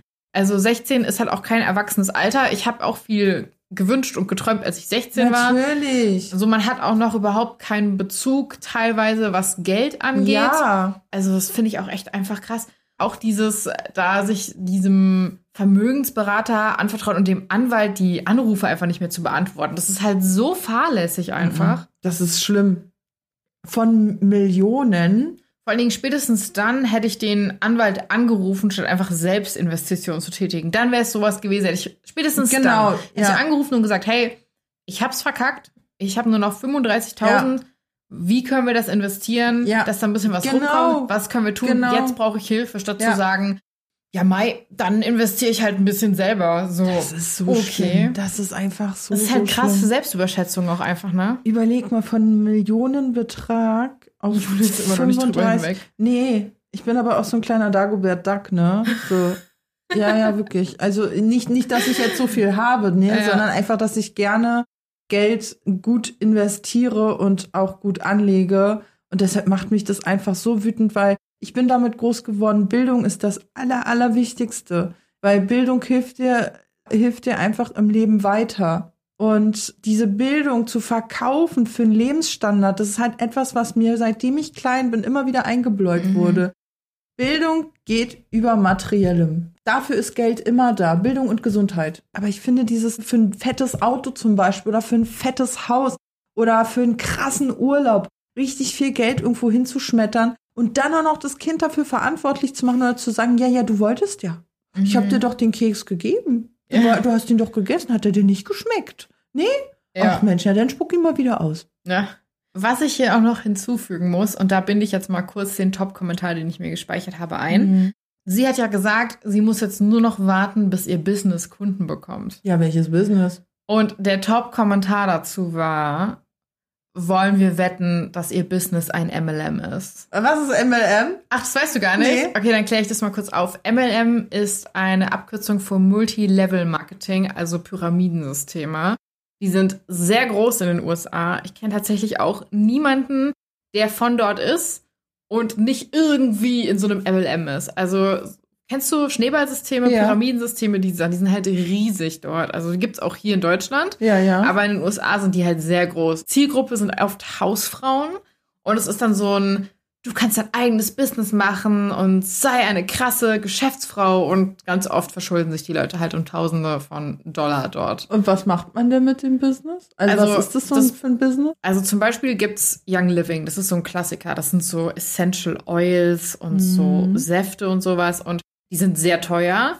Was sie dann halt machen ist, ist, dass sie das halt so verkaufen, aber dass sie das halt nicht in Stores reinstellen, sondern dass die halt sagen, wir verkaufen das über Personen. Sagen wir mal, du willst es verkaufen. Dann fragst du mich, ob ich es auch verkaufen will und fragst noch deine anderen Freundin. Und dein Ziel ist es gar nicht, die Produkte so wirklich zu verkaufen, sondern das Geld machst du wirklich damit, dass du Leute in dieses Business reinziehst. Ja, das ist so wie Mary Kay. Kennst Genau, du Mary genau. Kay? Das Meine ist- Mutter hat das auch mal verkauft. Oh Gott, ja, genau, Ja. das ist es. Und äh, du verschuldest sie dich hat, eigentlich sie immer. hat sich nicht verschuldet, Gott sei oh, Dank. okay. Ja, ja, das passiert recht selten, dass man sich nicht Mhm. verschuldet. Mhm. Aber so läuft es halt ab. Und je mehr Leute du unter dir hast, desto mehr verdienst du halt anhand der Kommission. Genau, genau, genau. Deshalb ja, holt man dann immer mehr Leute dann da rein. Es Das ist, gibt's doch aber schon denn seit den 90er, 80er Jahren. es ist ja auch hier in Deutschland gerade groß. Ich weiß nicht, ob du die Dokus gesehen hast zum Thema Network Marketing. Ich cringe da immer richtig hart. Ja, das sind immer so Veranstaltungen, also die sagen halt, dass sie Network Marketing machen, aber es, Ja. es wird halt nie wirklich ein Produkt erwähnt. Ja. Und dann gibt's immer so, oh Gott, also Leute, ich glaube von Steuerung F oder so gibt's auch eine Doku zu, kann man sich mal angucken. Ja. Und es ist dann halt immer so ein, wollt ihr Geld verdienen? Ja. Wollt ihr reich sein? Ja. Wollt ihr einen Porsche fahren? Ja. und also so geht es halt die ganze Zeit. Und du siehst dann halt wirklich so größtenteils Männer, aber halt auch Frauen, also ist beides dabei. Aber die dann halt so total grün und die wurden dann auch danach gefragt, so, ja, was für ein Produkt verkauft ihr denn? Ja, mm, ja, glaubt ihr, dass ihr Geld verdienen? Ja, ich werde voll viel Geld damit verdienen, voll das geile Business. Und die Leute sind irgendwie so verblendet von diesem Gedanken, dass sie jetzt Porsche fahren werden und ein fettes Haus haben werden und Scheine regnen lassen werden, dass sie halt gar nicht merken, dass es kein Produkt gibt und dass man sich einfach nur hart verschulden wird. Ah, Ja, es ist schwierig. Ähm, aber in Amerika funktioniert's. ja, die Leute sind auch Gleichgläubiger. Aber, genau, die sind leichtgläubiger. Ich habe dazu auch eine Story, die ich erzählen muss. Ja. Okay, und zwar, es gibt, wie gesagt, die Young Living. Ich glaube, es gibt auch noch Herbal Life oder sowas. Davon habe ich schon mal was gehört. Okay, dann wait for it. Mein Ex-Freund ist ja Amerikaner Ja. und er hat zwei Geschwister. Ja. Und eine von denen ist eine Krankenschwester in den USA. ja. Und die hat Tabletten verkauft Nein. als MLM. Und mein Ex-Freund hatte wirklich zehn von diesen Dosen immer da. Plus alles mögliche andere. Also es war total crazy. Ich fand das, mir war das sofort suspekt, aber ich war so, okay, you do you. Er war aber immer so, wenn ich krank wurde, war er so, ja, nimm direkt die Pille, nimm direkt die Pille. Und ich bin ja halt nicht so ein, also ich nehme halt nicht mal Ibuprofen oder so. Ich habe da so eine krasse Abneigung. Und dann habe ich mich halt einfach mal so ein bisschen informiert. So Stiftung Warentest oder auch von der Bundesregierung wird ja auch immer so veröffentlicht, wenn was getestet wird. Und tatsächlich ist nicht zugelassen, weil es dort mehrere Stoffe gibt, die halt in der EU verboten sind und es halt nicht richtig reguliert wird. Und das Krasse ist, ich habe meinem Ex-Freund das damals erzählt und er ist so aus allen Wolken gefallen, wo ich mir so dachte, hä, recherchierst du nicht, was du in deinen Körper einnimmst? Mhm. Aber okay. Und er hat dann seiner Schwester geschrieben und meinte so, hey, ich weiß doch, du bist eine Krankenschwester. Mascha hat eine Doku gefunden und ist auch nochmal hier nachgeschaut. Hier ist, es war sogar, ich glaube, ein Original-Link, der irgendwie zum, oh Gott, ich will nichts Falsches sagen, irgendwas Offizielles, nicht Bundesministerium, vielleicht Bund irgendwas. Bundesministerium für Gesundheit? Ich glaube ja, irgendwie sowas, Mhm. wo es eine Mitteilung dazu gab, Ja. zu dem Produkt auch. Ja. Und er hat es ihr geschickt mit der Info, kannst es ja mal übersetzen, das ist nicht gut. Und ihre Antwort war, stay out of my business. Also für alle Leute, die kein Englisch können, halte ich aus meinen Geschäften raus. Wo ich mir so denke, als Krankenschwester, ja. what? Ja, Und das, daran merkst du einfach Das ist halt eine Gehirnwäsche, die da gemacht wird. genau und vor allem dieses Geld. Dieses Geld Ja. ist so krass im Fokus. Es ist Ja. nicht die Gesundheit, es ist dieses Geld. Das ist das, was man bei vielen Influencern auch auf Instagram sieht. Mhm. Hauptsache Money. Ja. Es ist so egal. Es ist echt krass und das hat mich auch damals so schockiert, weil ich mir so dachte, warte mal, die Frau arbeitet im Gesundheitssektor. So, ihr müsst es ja eigentlich am Herzen liegen. Aber man muss halt auch sagen, ich habe mich viel mit MLMs danach auseinandergesetzt, auch weil ich das ein bisschen mehr verstehen wollte, wie man da so reinkommt. Und es ist halt oft so, dass die Leute halt schon so viel davon gekauft haben, dass sie einfach so sind, so, ich muss das jetzt einfach loswerden. Also Ja. die wollen gar nicht sehen, dass es da schädliche Inhaltsstoffe gibt, dass es vielleicht sogar gefährlich sein kann, weil die einfach Tausende von Dollar an diesem Zeug gekauft haben, das alles in ihren Garagen steht und die das Ja. halt loswerden wollen. Ja, ja, ja. ja Und ich ja. finde, man muss sich halt immer fragen, wenn ein Produkt wirklich so gut ist, warum ist man dann angewiesen, dass man Menschen hat, die dich mega nerven und es dir andrehen wollen? Wenn es wirklich so gut ist, dann, dann kann man es einfach im Geschäft verkaufen Ja. und das reicht dann auch. Ja. Lasst Mm. euch nicht auf Schneeballsysteme Mhm. oder Pyramid Schemes oder MLMs ein. Das ist immer gefährlich. Ja. Haltet euch fern von solchen Businesses. Ich erwähne jetzt nicht konkret was, nicht, dass ich hier am Ende verklagt ja, werde. nee, nee, nee, bloß nicht. Ja, Da musst du schön aufpassen. also das ist nur meine persönliche Empfehlung. ja, ich mit. Okay, jetzt haben wir uns aber hier voll verquatscht. Was ich aber eigentlich damit sagen wollte, ist, viele in den Kommentaren sind davon ausgegangen, auf die Art und Weise, wie sie es auf Englisch gephrased hat, dass Business ein MLM ist Mhm. und dass sie damit halt einfach nur noch mehr Geld verlieren würde. Ja. Was auch Sinn macht, wenn wir bedenken, dass sie davor schon doofe Investitionen getätigt Ja. hat. Wahrscheinlich ein sehr ja, Sheltered Life hatte, als Hausfrau vielleicht auch irgendwo. Das kann auch sein. Und da ja. jetzt einfach drauf reingefallen ist Genau. und einfach noch mehr Geld verbraten wird. Mhm. Und das ist ja dann wirklich irgendwann auch gefährlich. Und ich habe auch Stories gelesen von Kindern, die gesagt haben, sie haben die Pillen ihrer Eltern weggeworfen und wurden dann dafür bestraft, weil es halt diese MLMs war, aber sogar die 16-, 17-jährigen Kinder halt gerafft haben, hey, das bringt uns gerade nicht weiter, ihr Ja. verschuldet euch. Ja. Und äh, ich hatte da auch drunter. Parenting Fail Barometer 1 bis 10, was sagst du? Ich würde auch sagen eine 9. Eine 9. Mhm. Ja. Alright, ich würde mal in die vierte Story gehen. Bitte. Wenn dich die letzten Stories gerade schon wütend gemacht haben, Mhm. ich habe, glaube ich, hier noch eine und das ist. Ich weiß nicht, ob es die schlimmste ist, aber boah, ich fand sie auf jeden Fall richtig schlimm. Vielleicht kommt jetzt die 10. Maybe. Ich lese es mal vor, ja? ja. Titel. Ich, 55, bin mit meiner Tochter, 19, nicht zum Arzt gegangen und jetzt behauptet sie, sie habe multiple Sklerose. Meine Tochter und ich haben uns aus Gründen entfremdet, die nichts mit diesem Titel zu tun haben. Als sie aufwuchs, war sie ein Problemkind und hat ständig gelogen, um Aufmerksamkeit und Sympathie zu bekommen. Ich habe mein Bestes gegeben und getan, was ich konnte, aber mit all den Lügen und Stimmungsschwankungen konnte ich ihr offensichtlich nicht das Elternteil sein, das sie brauchte. Als sie heranwuchs, kam es häufig vor, dass Teile ihres Körpers taub wurden.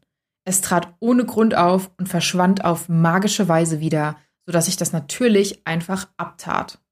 Sie behauptete, dass sie willkürliche Schmerzen hätte und plötzlich ging es ihr dann wieder blendend. Ihr könnt verstehen, dass es mir schwer fiel zu glauben, dass es sich um mehr als nur um Aufmerksamkeit heischendes Verhalten handelte. Ein weiteres Problem war ihre angebliche Müdigkeit und Depression. Zu sagen, sie sei faul, wäre eine Untertreibung. Also schrieb ich diese Müdigkeit der Tatsache zu, dass sie einfach keine Lust hatte, ein normaler Mensch zu sein. Sie hatte auch keinen Grund, deprimiert zu sein, da sie so verwöhnt war.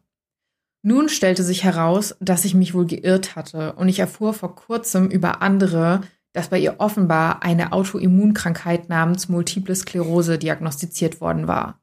Ich habe auch herausgefunden, dass sie mich deswegen verleumdet hat. Sie behauptet, dass ich sie daran gehindert habe, wegen all ihrer Probleme, die sie wohl offenbar seit zehn Jahren hätte, zum Arzt zu gehen und dass ich deswegen eine schreckliche Mutter sei.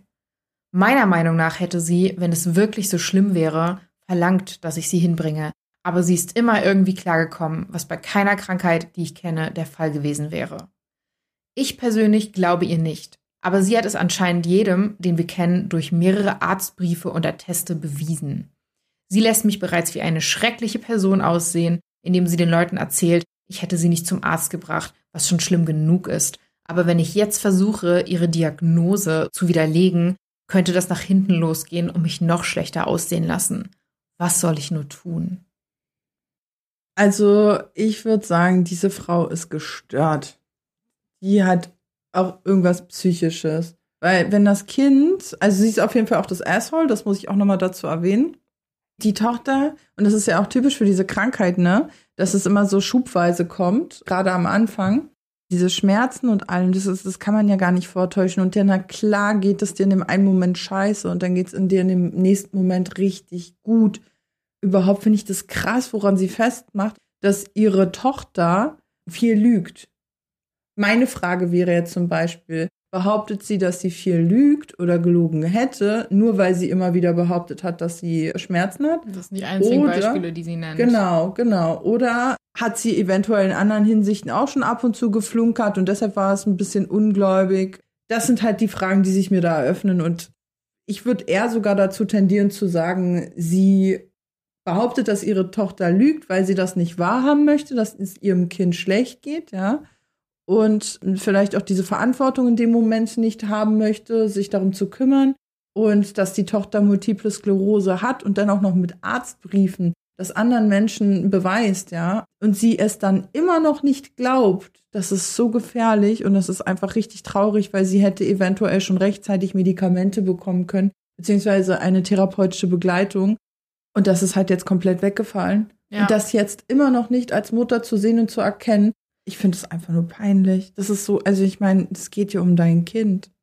Ich muss auch sagen, ich finde es extrem traurig, ich finde es extrem krass. Bei mir sind schon die Alarmglocken angegangen, als das Kind als Problemkind betitelt wurde mm. und dann gesagt wurde, sie lügt viel, so weil aus Erfahrung kann man sagen oder was man ja auch immer wieder liest, da steckt eigentlich mehr dahinter. Also ja. man ist nicht einfach nur ein Problemkind und auch so dieses, ja, sie kann gar nicht depressiv sein, weil sie war so verwöhnt. Mm. Ich meine, wir haben da, glaube ich, letztes Mal schon drüber geredet, als wir die Folge zum Thema Selbstreflexion haben. Nur weil du materielle Dinge hast, heißt es nicht, dass du keine Depression haben genau. kannst, weil es gehört mehr dazu als Elternteil als einfach nur darüber im Kopf essen und gute Urlaube. Absolut. Da fehlt Absolut. halt noch eine komplette Komponente. Es ist dem Elternpaar, was ihren schwulen Sohn so ausgegrenzt ah, ja. hat, ziemlich ähnlich Stimmt. in der Hinsicht. Ja. Also dieses Abtun, dass es ihr schlecht geht, das nicht wahrzunehmen, und dann halt auch noch äh, sich so gut darzustellen und ja. dann irgendwie, also. Ganz kurz, hier geht es gerade um die Folge, wenn Selbstreflexion ein Fremdwort ist, falls ihr euch gerade ja. fragt, auf welche Story wir gerade referieren. Das könnt ihr euch auch nochmal anhören. Aber ja, da sind bei mir auch sehr viele Red Flags angegangen. Was ich auch ganz schrecklich finde, ist,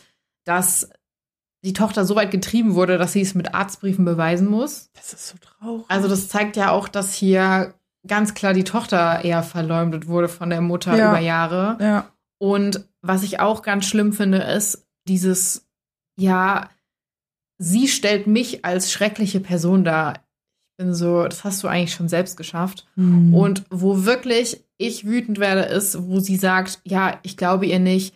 Ich könnte ja jetzt versuchen, ihre Diagnose zu widerlegen, aber vielleicht geht das nach hinten los, wo ich mir so denke, Alter. Sie will auch noch die Diagnose widerlegen. Ne? Das, das ist so ein. Du hast gerade erfahren, dass dein Kind seit zehn Jahren eine Krankheit hat. Ich meine, man sieht ja auch, die Tochter ist 19. Das heißt, die ist volljährig geworden und ist wahrscheinlich straight zum Arzt, als ja. sie nicht mehr ihr Elternteil dafür gebraucht hat. Ja. Ich weiß jetzt auch nicht, wo der Vater in dem ganzen Bild ist, ob der auch da irgendwie involviert war. Da ist jetzt keine Rede von dem anderen Elternteil. Ja. Was ich aber sagen kann, ist, sie hat wahrscheinlich jahrelang gelitten und als sie 18 war, ist sie mal. straight zum Arzt gegangen. Vor allen Dingen, was ist es denn auch? Ja, Gliedmaßen wurden kurz taub ich wäre so, oh mein Gott, wenn mein Kind auf einmal so taube Gliedmaßen ja. hätte, ja. ich wäre die Erste, Panik. die beim Arzt ist und sagt, oh mein Gott, mhm. was passiert hier? Ja. Und das einfach so abzutun und ja, auch dieses ganze, jetzt stehe ich so schlecht da. Also selbst in dem Moment, als die Tochter die Diagnose bekommt, geht es der Mutter um ihr Image. Ja. Und ich finde, das ist wirklich was, das muss man erstmal, das muss man erstmal greifen und ich weiß nicht, kann man das schlucken sagen? Also weißt du, wie ich das meine? Das ist verarbeiten, sowas, verdauen. Genau, genau. Das muss man erstmal verdauen. Mhm. Dass es selbst in dem Moment nur um das Image geht. Ja, und das ist so traurig. Und darum, die Tochter zu diffamieren. Bloß nicht krank sein. Ja. Voll, ne? Mein Kind hat keine Krankheiten. Hallo. Und dann auch so zu sein, so, ja, ich kann ja keine schlechte Mutter gewesen sein. Nee, auf gar keinen Fall. Also sie hat keinen einzigen Grund genannt. Sie hat ja im ersten Satz gesagt, die beiden sind entfremdet aus anderen Gründen als der Titel. Ganz ehrlich, ich brauche die ganzen anderen Gründe gar nicht zu wissen, weil ich kann nee, mir schon vorstellen, ja. was das für eine Person ist. Kann, ja, genau. Und ich kann mir auch vorstellen, warum die Tochter dann auch in bestimmten Hinsichten gesagt hat, okay, halt, stopp, hier jetzt nicht mehr. Ja. So. Total, ne? Du konntest es jahrelang mit mir machen, mich jahrelang nicht wahrgenommen oder in der Hinsicht nicht gesehen, wenn ich Schmerzen hatte, mhm. Gliedmaßen taub geworden sind. Ja. Und ich möchte hier auch noch mal kurz erwähnen, weil sie das ja so gesagt hat, dass sie einfach davon ausgegangen sei, dass ihre Tochter einfach kein normaler Mensch sein wollte. Mhm. Und Depressionen, ja, whatever.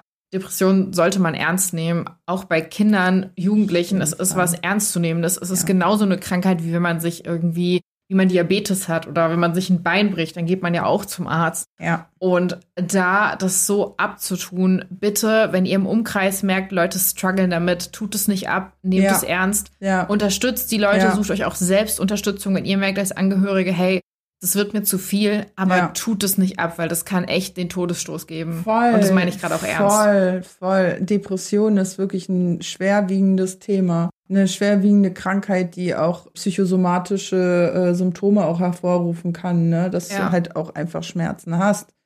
Das also, muss man ernst nehmen. Natürlich. Also, das ist für mich, ehrlich gesagt, glaube ich, einer der größten Parenting-Fails in dieser Folge. Es hat mich auch total mitgenommen, wie uneinsichtig es ist. Es gab auch total viele Kommentare, wo es dann hieß, bitte sei ein Troll, bitte sei ein Troll, bitte sei ein Troll, weil die Leute mhm. einfach gehofft haben, dass das gerade nicht wahr ist. Ja, ja, ja. Und leider ist es kein Troll. Und ich habe keinen Top-Kommentar, ich habe aber ein Update zusammengefasst, weil danach noch ein bisschen was passiert ist. Oh, das hat sie denn noch getextet? Also sie selbst hat kein Update gegeben, aber ich habe den Reddit-Account gestalkt. Und, es Und da hast du so ein paar Sachen gefunden, die Ja. sehr juicy sind. Und vor allen Dingen wurde, also die Story habe ich jetzt nicht aus Am I the Asshole, sondern ich glaube, ich habe es schon mal erwähnt, ich habe die aus Am I the Devil.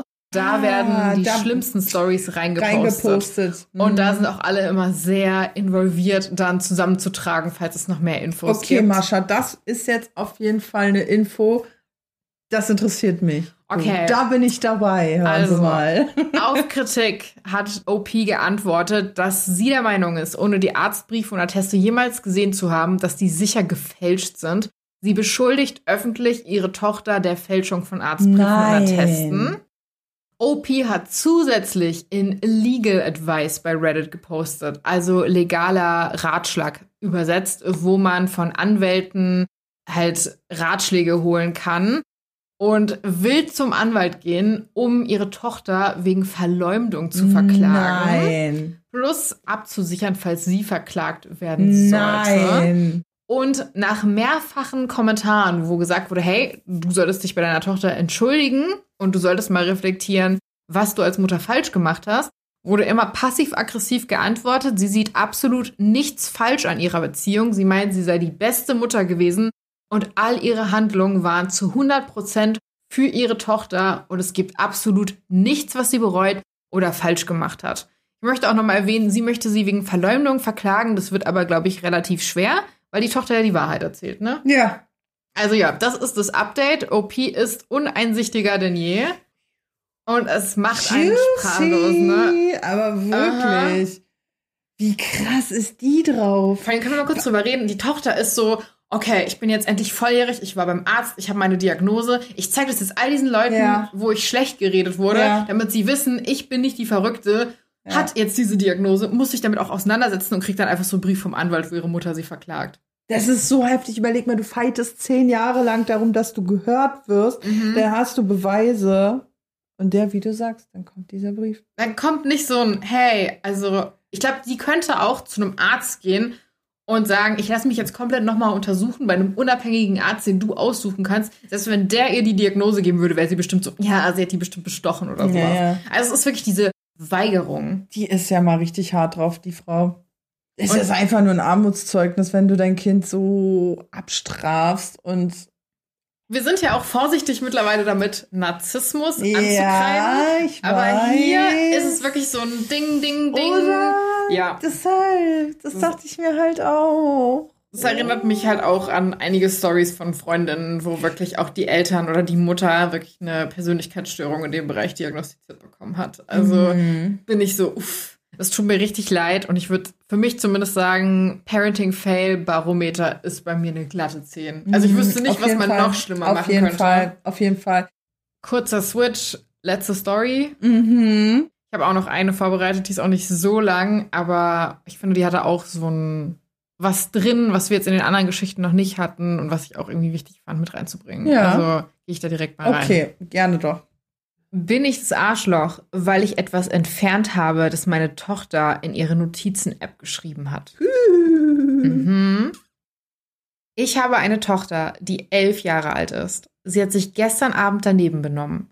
Also habe ich ihr das Telefon weggenommen und ihr gesagt, sie solle ins Bett gehen. Sie hatte das Passwort für ihr Telefon geändert und ich bat sie, es mit ihrem Daumen zu entsperren. Aber sie weigerte sich, also nahm ich ihre Hand und entsperrte es selbst. Nachdem ich ihr Telefon durchsucht hatte, öffnete ich ihre Notizen-App und sah, dass alles, was sie dort geschrieben hatte, gesperrt war. Also zwang ich sie erneut, es zu entsperren. Dann fand ich einen Text, in dem so etwas stand wie Mama und Papa stellen immer Vermutungen über mich an und denken, sie wüssten alles über mich. Immer wenn sie etwas nicht wissen, erfinden sie etwas und denken, das sei die Wahrheit. Nachdem ich das gelesen hatte, sagte ich ihr, dass sie sich irrt und warum sie sich irrt und dass das, was sie geschrieben hat, einfach nicht wahr ist. Ich sagte ihr, dass ich es löschen würde, was ich dann auch tat. Seit diesem Vorfall hört sie nicht mehr damit auf und sagt mir, dass ich ihre Privatsphäre verletze. Aber ich denke nicht, dass ich das tue. Ich habe lediglich etwas gelöscht, das sie geschrieben hat und das schlichtweg nicht wahr ist. Ihr Verhalten mir gegenüber hat sich aber seitdem verändert. Bin ich das Arschloch?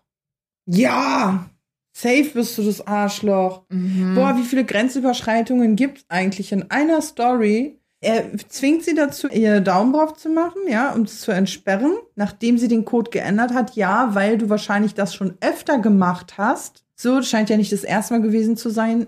Dann noch mal, wenn sie sagt nein, dann sie auch noch wahrscheinlich anzupacken und den Daumen raufzuhalten und dann auch noch die Notizen zu lesen, diese dann auch noch zu löschen und dann auch noch sie damit zu konfrontieren und zu behaupten, das wäre ja nicht wahr und ihr wieder mal ein Floh ins Ohr zu setzen, wie es ja eigentlich wäre. Diese Eltern sind wirklich krank. Also zu mir, jedenfalls, das war jetzt der Vater, ne? Ähm, es ist nicht klar, ob es Mutter oder Okay, Vater ist. ist ja auch egal, ob Mutter oder Vater. Mensch, der sowas macht, ist übergriffig. Und das ganze Und- Telefon durchsuchen. Ah, ja das auch. ist einfach total daneben. Die ist elf, elf, elf. Das ist, geht mir nicht in den Kopf rein. Wie gehen manche Menschen mit ihren Kindern um, ne? Ich finde, das heißt auch so eine Form von Gewalt, die Hand zu nehmen und das dann so zu zwingen. Wenn ich das höre, tut mir das echt unglaublich leid und mich macht auch das wieder super wütend, weil ich das nicht verstehen kann, wie du sowas tun kannst und auch noch die Wahrnehmung deiner Tochter abstreiten. Also, Ich lösche das, weil es halt einfach nicht stimmt. ja, genau. Okay, du kannst es ja auch einfach da lassen, beziehungsweise nicht mal reingucken. So, sie kann doch schreiben, was sie will. Es geht dieser Person halt einfach einen Feuchten. Ja. Es hat diese Person nicht zu interessieren, was in dem Telefon deiner Tochter stattfindet. Mhm.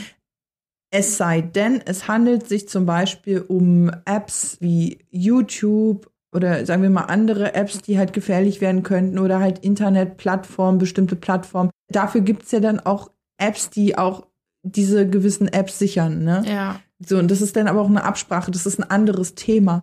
Weißt du, woran mich das richtig hart erinnert hat? Mhm. Also, du erinnerst dich bestimmt noch an die Zeit, wo es so ICQ, MSN und sowas gab. Und ich hatte damals über irgendein Game, glaube ich, jemanden kennengelernt. Also wir haben uns immer nur so platonisch verstanden. Das war auch klar. Er hatte irgendwie eine Freundin und wir haben uns einfach nur gut verstanden, haben irgendwie zusammen gezockt. Er war irgendwie zwei Jahre älter. Ich glaube, er war 15, ich war 13, Mhm. ich war 14, er war 16, irgendwie sowas um den Dreh. Und wir haben halt viel geschrieben, weil ich mich da auch viel ausgeheult habe. Er hat sich viel ausgeheult, wie es halt Teenager so machen. ja, ne? aber das ist doch cool. Das, Und jetzt, warte, ich hatte ihn auch auf SchülerVZ dann irgendwann geaddet. Das war nämlich Mhm. auch so diese Zeit, wo es das noch gab. Und dann ist Folgendes passiert. Ich bin nach der Schule nach Hause gekommen, habe mein SchülerVZ angemacht, habe mein MSN angemacht, habe mein ICQ angemacht. Und ich glaube, wir waren dann auf SchülerVZ gewechselt. Ich krieg das auch so Timeline-mäßig nicht mehr so ganz hin, aber ich glaube, wir waren auch auf SchülerVZ befreundet. Und dann sehe ich auf einmal, die Nachrichten sind weg und ich finde ihn nicht mehr. Nein. Und es war halt mein bester Freund. Und ich war so, hä? Und dann hat es sofort Klick gemacht und ich bin zu meinen Eltern gegangen und habe gesagt, habt ihr euch bei mir eingeloggt? Und meine Eltern haben mit dem rechthaberischsten Ton ever, also wirklich genauso wie sie jetzt gesagt, ja, wir haben uns in dein Schülervz eingeloggt, wir haben alle deine Nachrichten gelesen, wir sind alle Freunde durchgegangen, die du hast, und wir haben alle Freunde, die du hast, die wir nicht gut heißen, entfernt. Nein. Und ich habe gesagt, und ihr habt auch entfernt meinen besten Freund. Ja, der ist uns zu asozial. Wir haben alle Nachrichten gelöscht und ihn entfernt. Und dieser Moment, und das muss ich jetzt mal gerade sagen, zum Thema Parenting Fails. Ich habe mich selten so krass in meiner Privatsphäre violated. Fängst du gerade zu weinen? Nee, es ist die Wut, die hochkommt. so, Jule heult gerade fast vor Wut. Ja. Ich habe mich so selten in meiner Privatsphäre so krass verletzt gefühlt. Es war wirklich, als wäre jemand reingegangen und hätte wirklich sowas rausgerissen. Es war so schlimm und deswegen kann ich auch. Gott, Jule. Ja, es tut mir wirklich, es tut mir leid. Da, da, jetzt fange ich an zu weinen. Du hast vorhin noch gefragt, wann fange ich an zu weinen? Genau, aber genau das sind die Punkte. Ja. Wenn ich wütend bin, macht mich, das macht mich einfach traurig. Oh Gott, du Ja. musst nicht wegen mir weinen. Alles ja, gut. Ich, ich, ja, Aber oh, alles gut. heute ist es sehr emotional. Ich habe auch so ein Tränchen, was gerade so aus meiner rechten Auge, aus meinem rechten Auge rauskommt. Äh? Aber Sag mal, weinst du? Oh, da ist der Regen. nee, aber das war halt so ein Ding, das war so verstörend für mich. Und ey, das, also ich habe ihn dann zurückgeedit, weil. Das tut mir einfach also ich denke mir halt so, okay, wow, jetzt haben die ihn einmal halt entedit, dann edit ich ihn halt wieder. Aber wie krank. Die hatten dein Passwort? Oder du hast ich glaube, es es war gespeichert, ja. Das ist so, also Mascha, das ist so übergriffig. Und das fühle ich so hart in Ja. dieser Story. Ich weiß genau, wie sich das Kind gerade ja, fühlt. natürlich. Und es bringt absolut nichts, weil dieses Kind wird es dann halt einfach entweder sich eine App holen, Ja. die irgendwie versteckt ist, Ja. gibt's ja auch, oder es woanders hinschreiben, aber du kannst ein Kind nicht so krass unterdrücken. Es ist eine Art von Unterdrückung. Ja. Wir erlauben das nicht, wir möchten, dass du das nicht bist, dass Ja. du das nicht hast. ja. Also löschen wir das aus. Du löscht einen Teil deines Kindes aus damit. geht gar nicht. Ja, Das und ich werde auch gerade wütend, Ja. weil jetzt bist du so wütend gegeben und jetzt hast du mich so Ah, kanalisiert, so, dass ich mir mir so leid. denke, ah. Aber das sind wirklich so Sachen, wo ich mir so denke, Leute, ey, wo habt ihr denn Elternsein gelernt? Ja, vor allen Dingen die Kleine ist elf. Überleg dir das mal. Die ist elf. Die ist doch gerade, kommt doch gerade erst in die Pubertät. Es ist doch schön, dass sie auch diese ganzen Erfahrungen aufschreibt, beziehungsweise für sich festhält, um so eine Art Umgang damit zu finden. Wie gehe ich damit um mit meinen Emotionen? Weil ihr könnt es ihr ja offensichtlich nicht beibringen, wie man mit seinen Emotionen klarkommt, weil ihr auch immer wieder die gleichen Aktionen bringt. Und das kann nicht sein. Können wir auch mal kurz appreciaten, wie gewandt sich diese Elfjährige ausgedrückt hat. Also wirklich sehr reflektiert, Elf. Es gibt Gründe, warum die schon so redet. Da bin ich mir Ja. ganz sicher. Die musste früh lernen, so. Voll, ne? Also ich meine, mit elf Jahren sowas zu schreiben und mit elf Jahren zu sagen, hey, mein Verhalten ändert sich jetzt euch gegenüber, weil ihr meine Privatsphäre nicht respektiert. Ja. Das finde ich extrem reif. Da muss ich wirklich sagen, also ne, Applaus an diese Elfjährige, Ja, die mehr Elf. Reflexion besitzt als diese Eltern. Ja. Und ich bleib dabei, es ist eine Art von Unterdrückung deines Kindes. ist es, ist es. Ich habe auch einen Ko Ein Kommentar. Ein- Cock-Kommentar. Ein cocky-Kommentar. Nein, nein. Okay. Ich habe auch einen Top-Kommentar vorbereitet, den Ja. ich gut fand. Okay. Und zwar er ist sehr kurz, aber ich finde, er ist sehr passend. Ja. Du bist das Arschloch, dein Kind wird dir nie wieder vertrauen. Strenge Eltern erziehen keine braven Kinder, sondern geschickte Lügner. Yes, it is, it is. Kann ich zustimmen, ja. Mein Ex-Freund, der hat auch viel gelogen. der, aber auch bei jeder Möglichkeit so. Und seine Mutter war verdammt streng. Ich kann das schon so relaten, ne? Ja. Ich hatte das auch schon bei Ex-Partnern, dass Mhm. sie das Problem hatten, dass die viel gelogen haben und Mhm. wir haben dann darüber geredet und dann waren es halt so Sachen, wie dass man gesagt hat, hey, ich habe immer Ärger bekommen für alles, Ja. ich durfte das nicht sein. Ja. Und ich habe mir das einfach angewöhnt, dass Lügen mein einziger Ausweg ist. Coping Mechanism. Ja. Also Bewältigungsstrategie. Ja. Und das passiert halt, wenn du dein Kind so behandelst. Und also ich Mhm. weiß nicht, die Leute, die das Video sehen, die sehen das, ich fuchtel gerade auch mega wild mit den Ja. Händen rum, aber es ist einfach, es ist so wahr und ich finde das halt einfach scheiße. Ich verstehe das, hey, man will, dass das Kind geschützt ist im Internet. Ja. Aber das ist ein ganz anderer, das ist eine ganz andere Art, darauf Wollte zuzugreifen. ich gerade sagen, das muss nicht mit Gewalt passieren. Und du hast nichts in den Notizen deines Kindes zu suchen. Nee, da- da schon mal gar nicht. Es ist halt so krass Kontrolle wollen, ja, ne? übel. Also wirklich diese Folge jetzt nochmal. Die hittet hart, ne? Die hittet hart. Also ähnlich wie die Selbstreflexionsfolge. Und ich finde es auch echt spannend nochmal, auch so diese Eltern. Weil letztes Mal in der Selbstreflexionsfolge war es ja auch, viel ging es ja auch da um Eltern. Mhm. Ne? Und bin echt geschockt, wie viele Menschen damit zu kämpfen haben, ja, dass sie emotional unterdrückt werden oder dass sie nicht gesehen werden oder auch dieser Missbrauch stattfindet. Ich frage mich halt auch, was wollen Eltern, die sowas machen, damit erreichen? Keine Ahnung. Und weißt du, was es für mich einfach zeigt? Die sehen ihr Kind nicht als Person. Nee. Die ist sehen- Gegenstand. Genau, es ist Ja. ein Gegenstand. Ja. Weil du würdest niemals zu einer erwachsenen Person hingehen und sagen, du Ja. hast die und die Meinung. Okay, ich lösche jetzt einfach alles, was du hast an Recherche, wodurch du dir diese Meinung gegeben hast, weil die existiert halt einfach Ja, nicht. genau. Ich habe halt eine andere Meinung. Ja, das würdest Ja. du niemals Nee. tun. Aber bei dem Kind, was ausgeliefert ist, und da haben wir wieder dieses Ausgeliefertsein, Ja, da machst du das halt einfach. genau. Das Du sind diese siehst- Machtverhältnisse, die ausgenutzt werden. Es ist so krass. Ich frage mich auch, was Mhm. die Eltern damit machen wollen. Also was wollen die damit bewältigen? Die haben selbst einfach, glaube ich, einen extrem geringen Selbstwert. Und sobald sie merken, dass ihr Kind ein bisschen mehr drauf hat oder andere Ansichten, dann fühlen sie sich extrem angegriffen, ja, an ihrem Ego verletzt oder sonstige Sachen. Und Ich muss dazu auch noch was sagen. Das wollte ich vorhin schon sagen. Das ist mir aber total entfallen. Du hattest ja vorhin gesagt, es sollte so eine Art Führerschein für Eltern geben, ne? Genau, also was heißt Führerschein? Aber so ein, so ein Einführungskurs, ja? Ja. Oder die Eltern sind schwanger. Erstmal für die ersten paar Monate Familienhilfe, Mhm. die euch reinführt und dann immer mal wieder mit euch zusammen Termine über die Jahre weg, bis das Kind erwachsen ist. Ja. Und ich muss dazu sagen, ich sehe es voll wie du. Das wollte ich nämlich vorhin nämlich auch sagen. Ich bin der Meinung, Adoptiveltern haben es so schwer, teilweise Kinder zu bekommen. Aber jeder Trottel kann Kinder in die Welt setzen. Und ich habe echt das Gefühl, also Leute, die Eltern werden, sollten echt erstmal so einen Test machen, wo man Ja. guckt, sind die geeignet, brauchen die erstmal noch so ein paar Jahre Therapie, um ihre eigenen Issues Genau. zu fixen, damit sie diesen Trauma-Cycle auch brechen. Aber ganz spannend dazu, da möchte ich einen kurzen Tipp abgeben, auch für die Zuhörerinnen und Zuschauerinnen. Und zwar ähm, gibt es Familienzentren.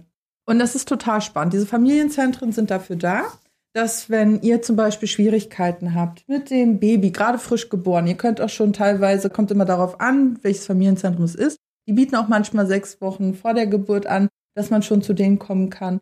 Und wenn du Probleme hast, ein Schreikind oder du merkst, boah, mein Kind nervt mich so richtig und das sind halt auch Themen, die müssen angesprochen werden. Ne? Wenn du ein Kind hast, du bist auch mal genervt von deinem Kind und du willst es jetzt auch mal gerade nicht bei dir haben. Ja? Und das ist total natürlich. Diese Familienzentren helfen euch. Die haben PsychologInnen, die haben Beraterinnen und da könnt ihr jederzeit Termine vereinbaren und die werden sogar teilweise recht kurzfristig auch freigegeben oder für euch vergeben. Und sucht euch da Hilfe. Und was auch ganz wichtig ist für unter euch, die jetzt ein bisschen ängstlich sind, äh, was das anbelangt, wenn sie hören Familienzentrum, es geht nicht übers Jugendamt. Danke, dass du den Hinweis gibst. Auch nochmal von meiner Seite aus. Ich habe es ja vorhin gesagt, von wegen Anschreien geht gar nicht. Ich finde, es ist aber völlig normal, dass Eltern überfordert sind. Ja. Und es ist auch irgendwo immer noch so ein Tabuthema, dass Eltern sagen, ich bereue, Eltern geworden zu sein. Mhm. Da sollten wir vielleicht auch mal eine Folge zu Ja. machen. Aber auch grundsätzlich, ich fühle mich überfordert. Ich möchte mein Kind vielleicht gerade nicht mehr. Ich kann nicht mehr. Mhm. No judgment von uns, Nein. überhaupt Mhm. nicht. Ich glaube, die Verantwortung liegt dann aber bei einem, sich Hilfe zu suchen. Genau, und das ist Ja. der wichtige Punkt. Ich werde euch diese ganzen Sachen, die Jule jetzt auch gerade genannt hat, alle in der Folge verlinken, damit ihr es auch nicht so schwer habt und einfach draufgehen könnt, weil ich glaube, die Hemmschwelle ist da auch relativ hoch. Aber Genau. wir wollen auch helfen, unterstützen und äh, uns nicht nur aufregen, sag ich mal. Ne? Genau, Das und ich finde, ich finde, es ist auch total wichtig, eben bevor man sein Kind anschreit, so wie die Frau jetzt aus dem Beispiel vorhin Mhm. im Restaurant. Bevor man sein Kind anschreit, geh doch einfach irgendwo hin und such dir Hilfe, Familienhilfe. ja, Ne? voll. Das kann man einfach machen, da gibt's kein Judgment, besser so, als der Missbrauch, ob psychisch oder körperlich. ne? Ja. Und für die Leute nochmal, die jetzt so sagen, ja, anschreien ist ja auch nicht so schlimm. Ich sag's jetzt einfach mal, ich wurde als Kind viel angeschrien und es reicht bei mir, wenn jemand emotional einfach nur redet, dass ich ängstlich werde, dass ich wirklich anfange zu zittern. Ich kann keine Konversation, die konfrontativ ist, ohne Weinen überstehen, weil mir das so geschadet hat, dass ich als Kind angeschrien wurde. So, das fällt mir jetzt auch nicht so leicht, das zu teilen, aber ich finde, das ist wichtig für die Leute, die jetzt sagen, ja, anschreien. Und nein, ich bin auch nicht schwach deswegen. Wir sind alle nicht schwach deswegen. Das ist normal, dass man so reagiert. Und dafür Ja. möchte ich jetzt auch meine Lanze brechen, glaube ja, ich. voll. Ja. Stimme ich dir zu, kenne ich. Ich kann auch nicht streiten, ohne zu weinen. Voll, kann ne? ich nicht. Kann auch meine Schwester nicht. Und das bestätigt das Ganze Voll, ja. ne? Also das macht wirklich was mit einem, unterschätzt es nicht. Genau. Ja, Leute, das wurde jetzt irgendwie nochmal sehr ernst und sehr emotional. Die Folge war intensiv. Die war wirklich Ja. intensiv. Es war ein Rollercoaster der Gefühle. Ich hoffe trotzdem, dass wir euch etwas unterhalten konnten, dass ihr auch was mitnehmen konntet und wünsche euch eine schöne Woche. Und ich Ja. glaube, ich gehe jetzt erstmal Kuchen essen. Oh ja, macht das. Sorry. Und ich trinke noch ein bisschen Tee. Sehr gut. Macht's gut. Ciao, ciao. Ciao.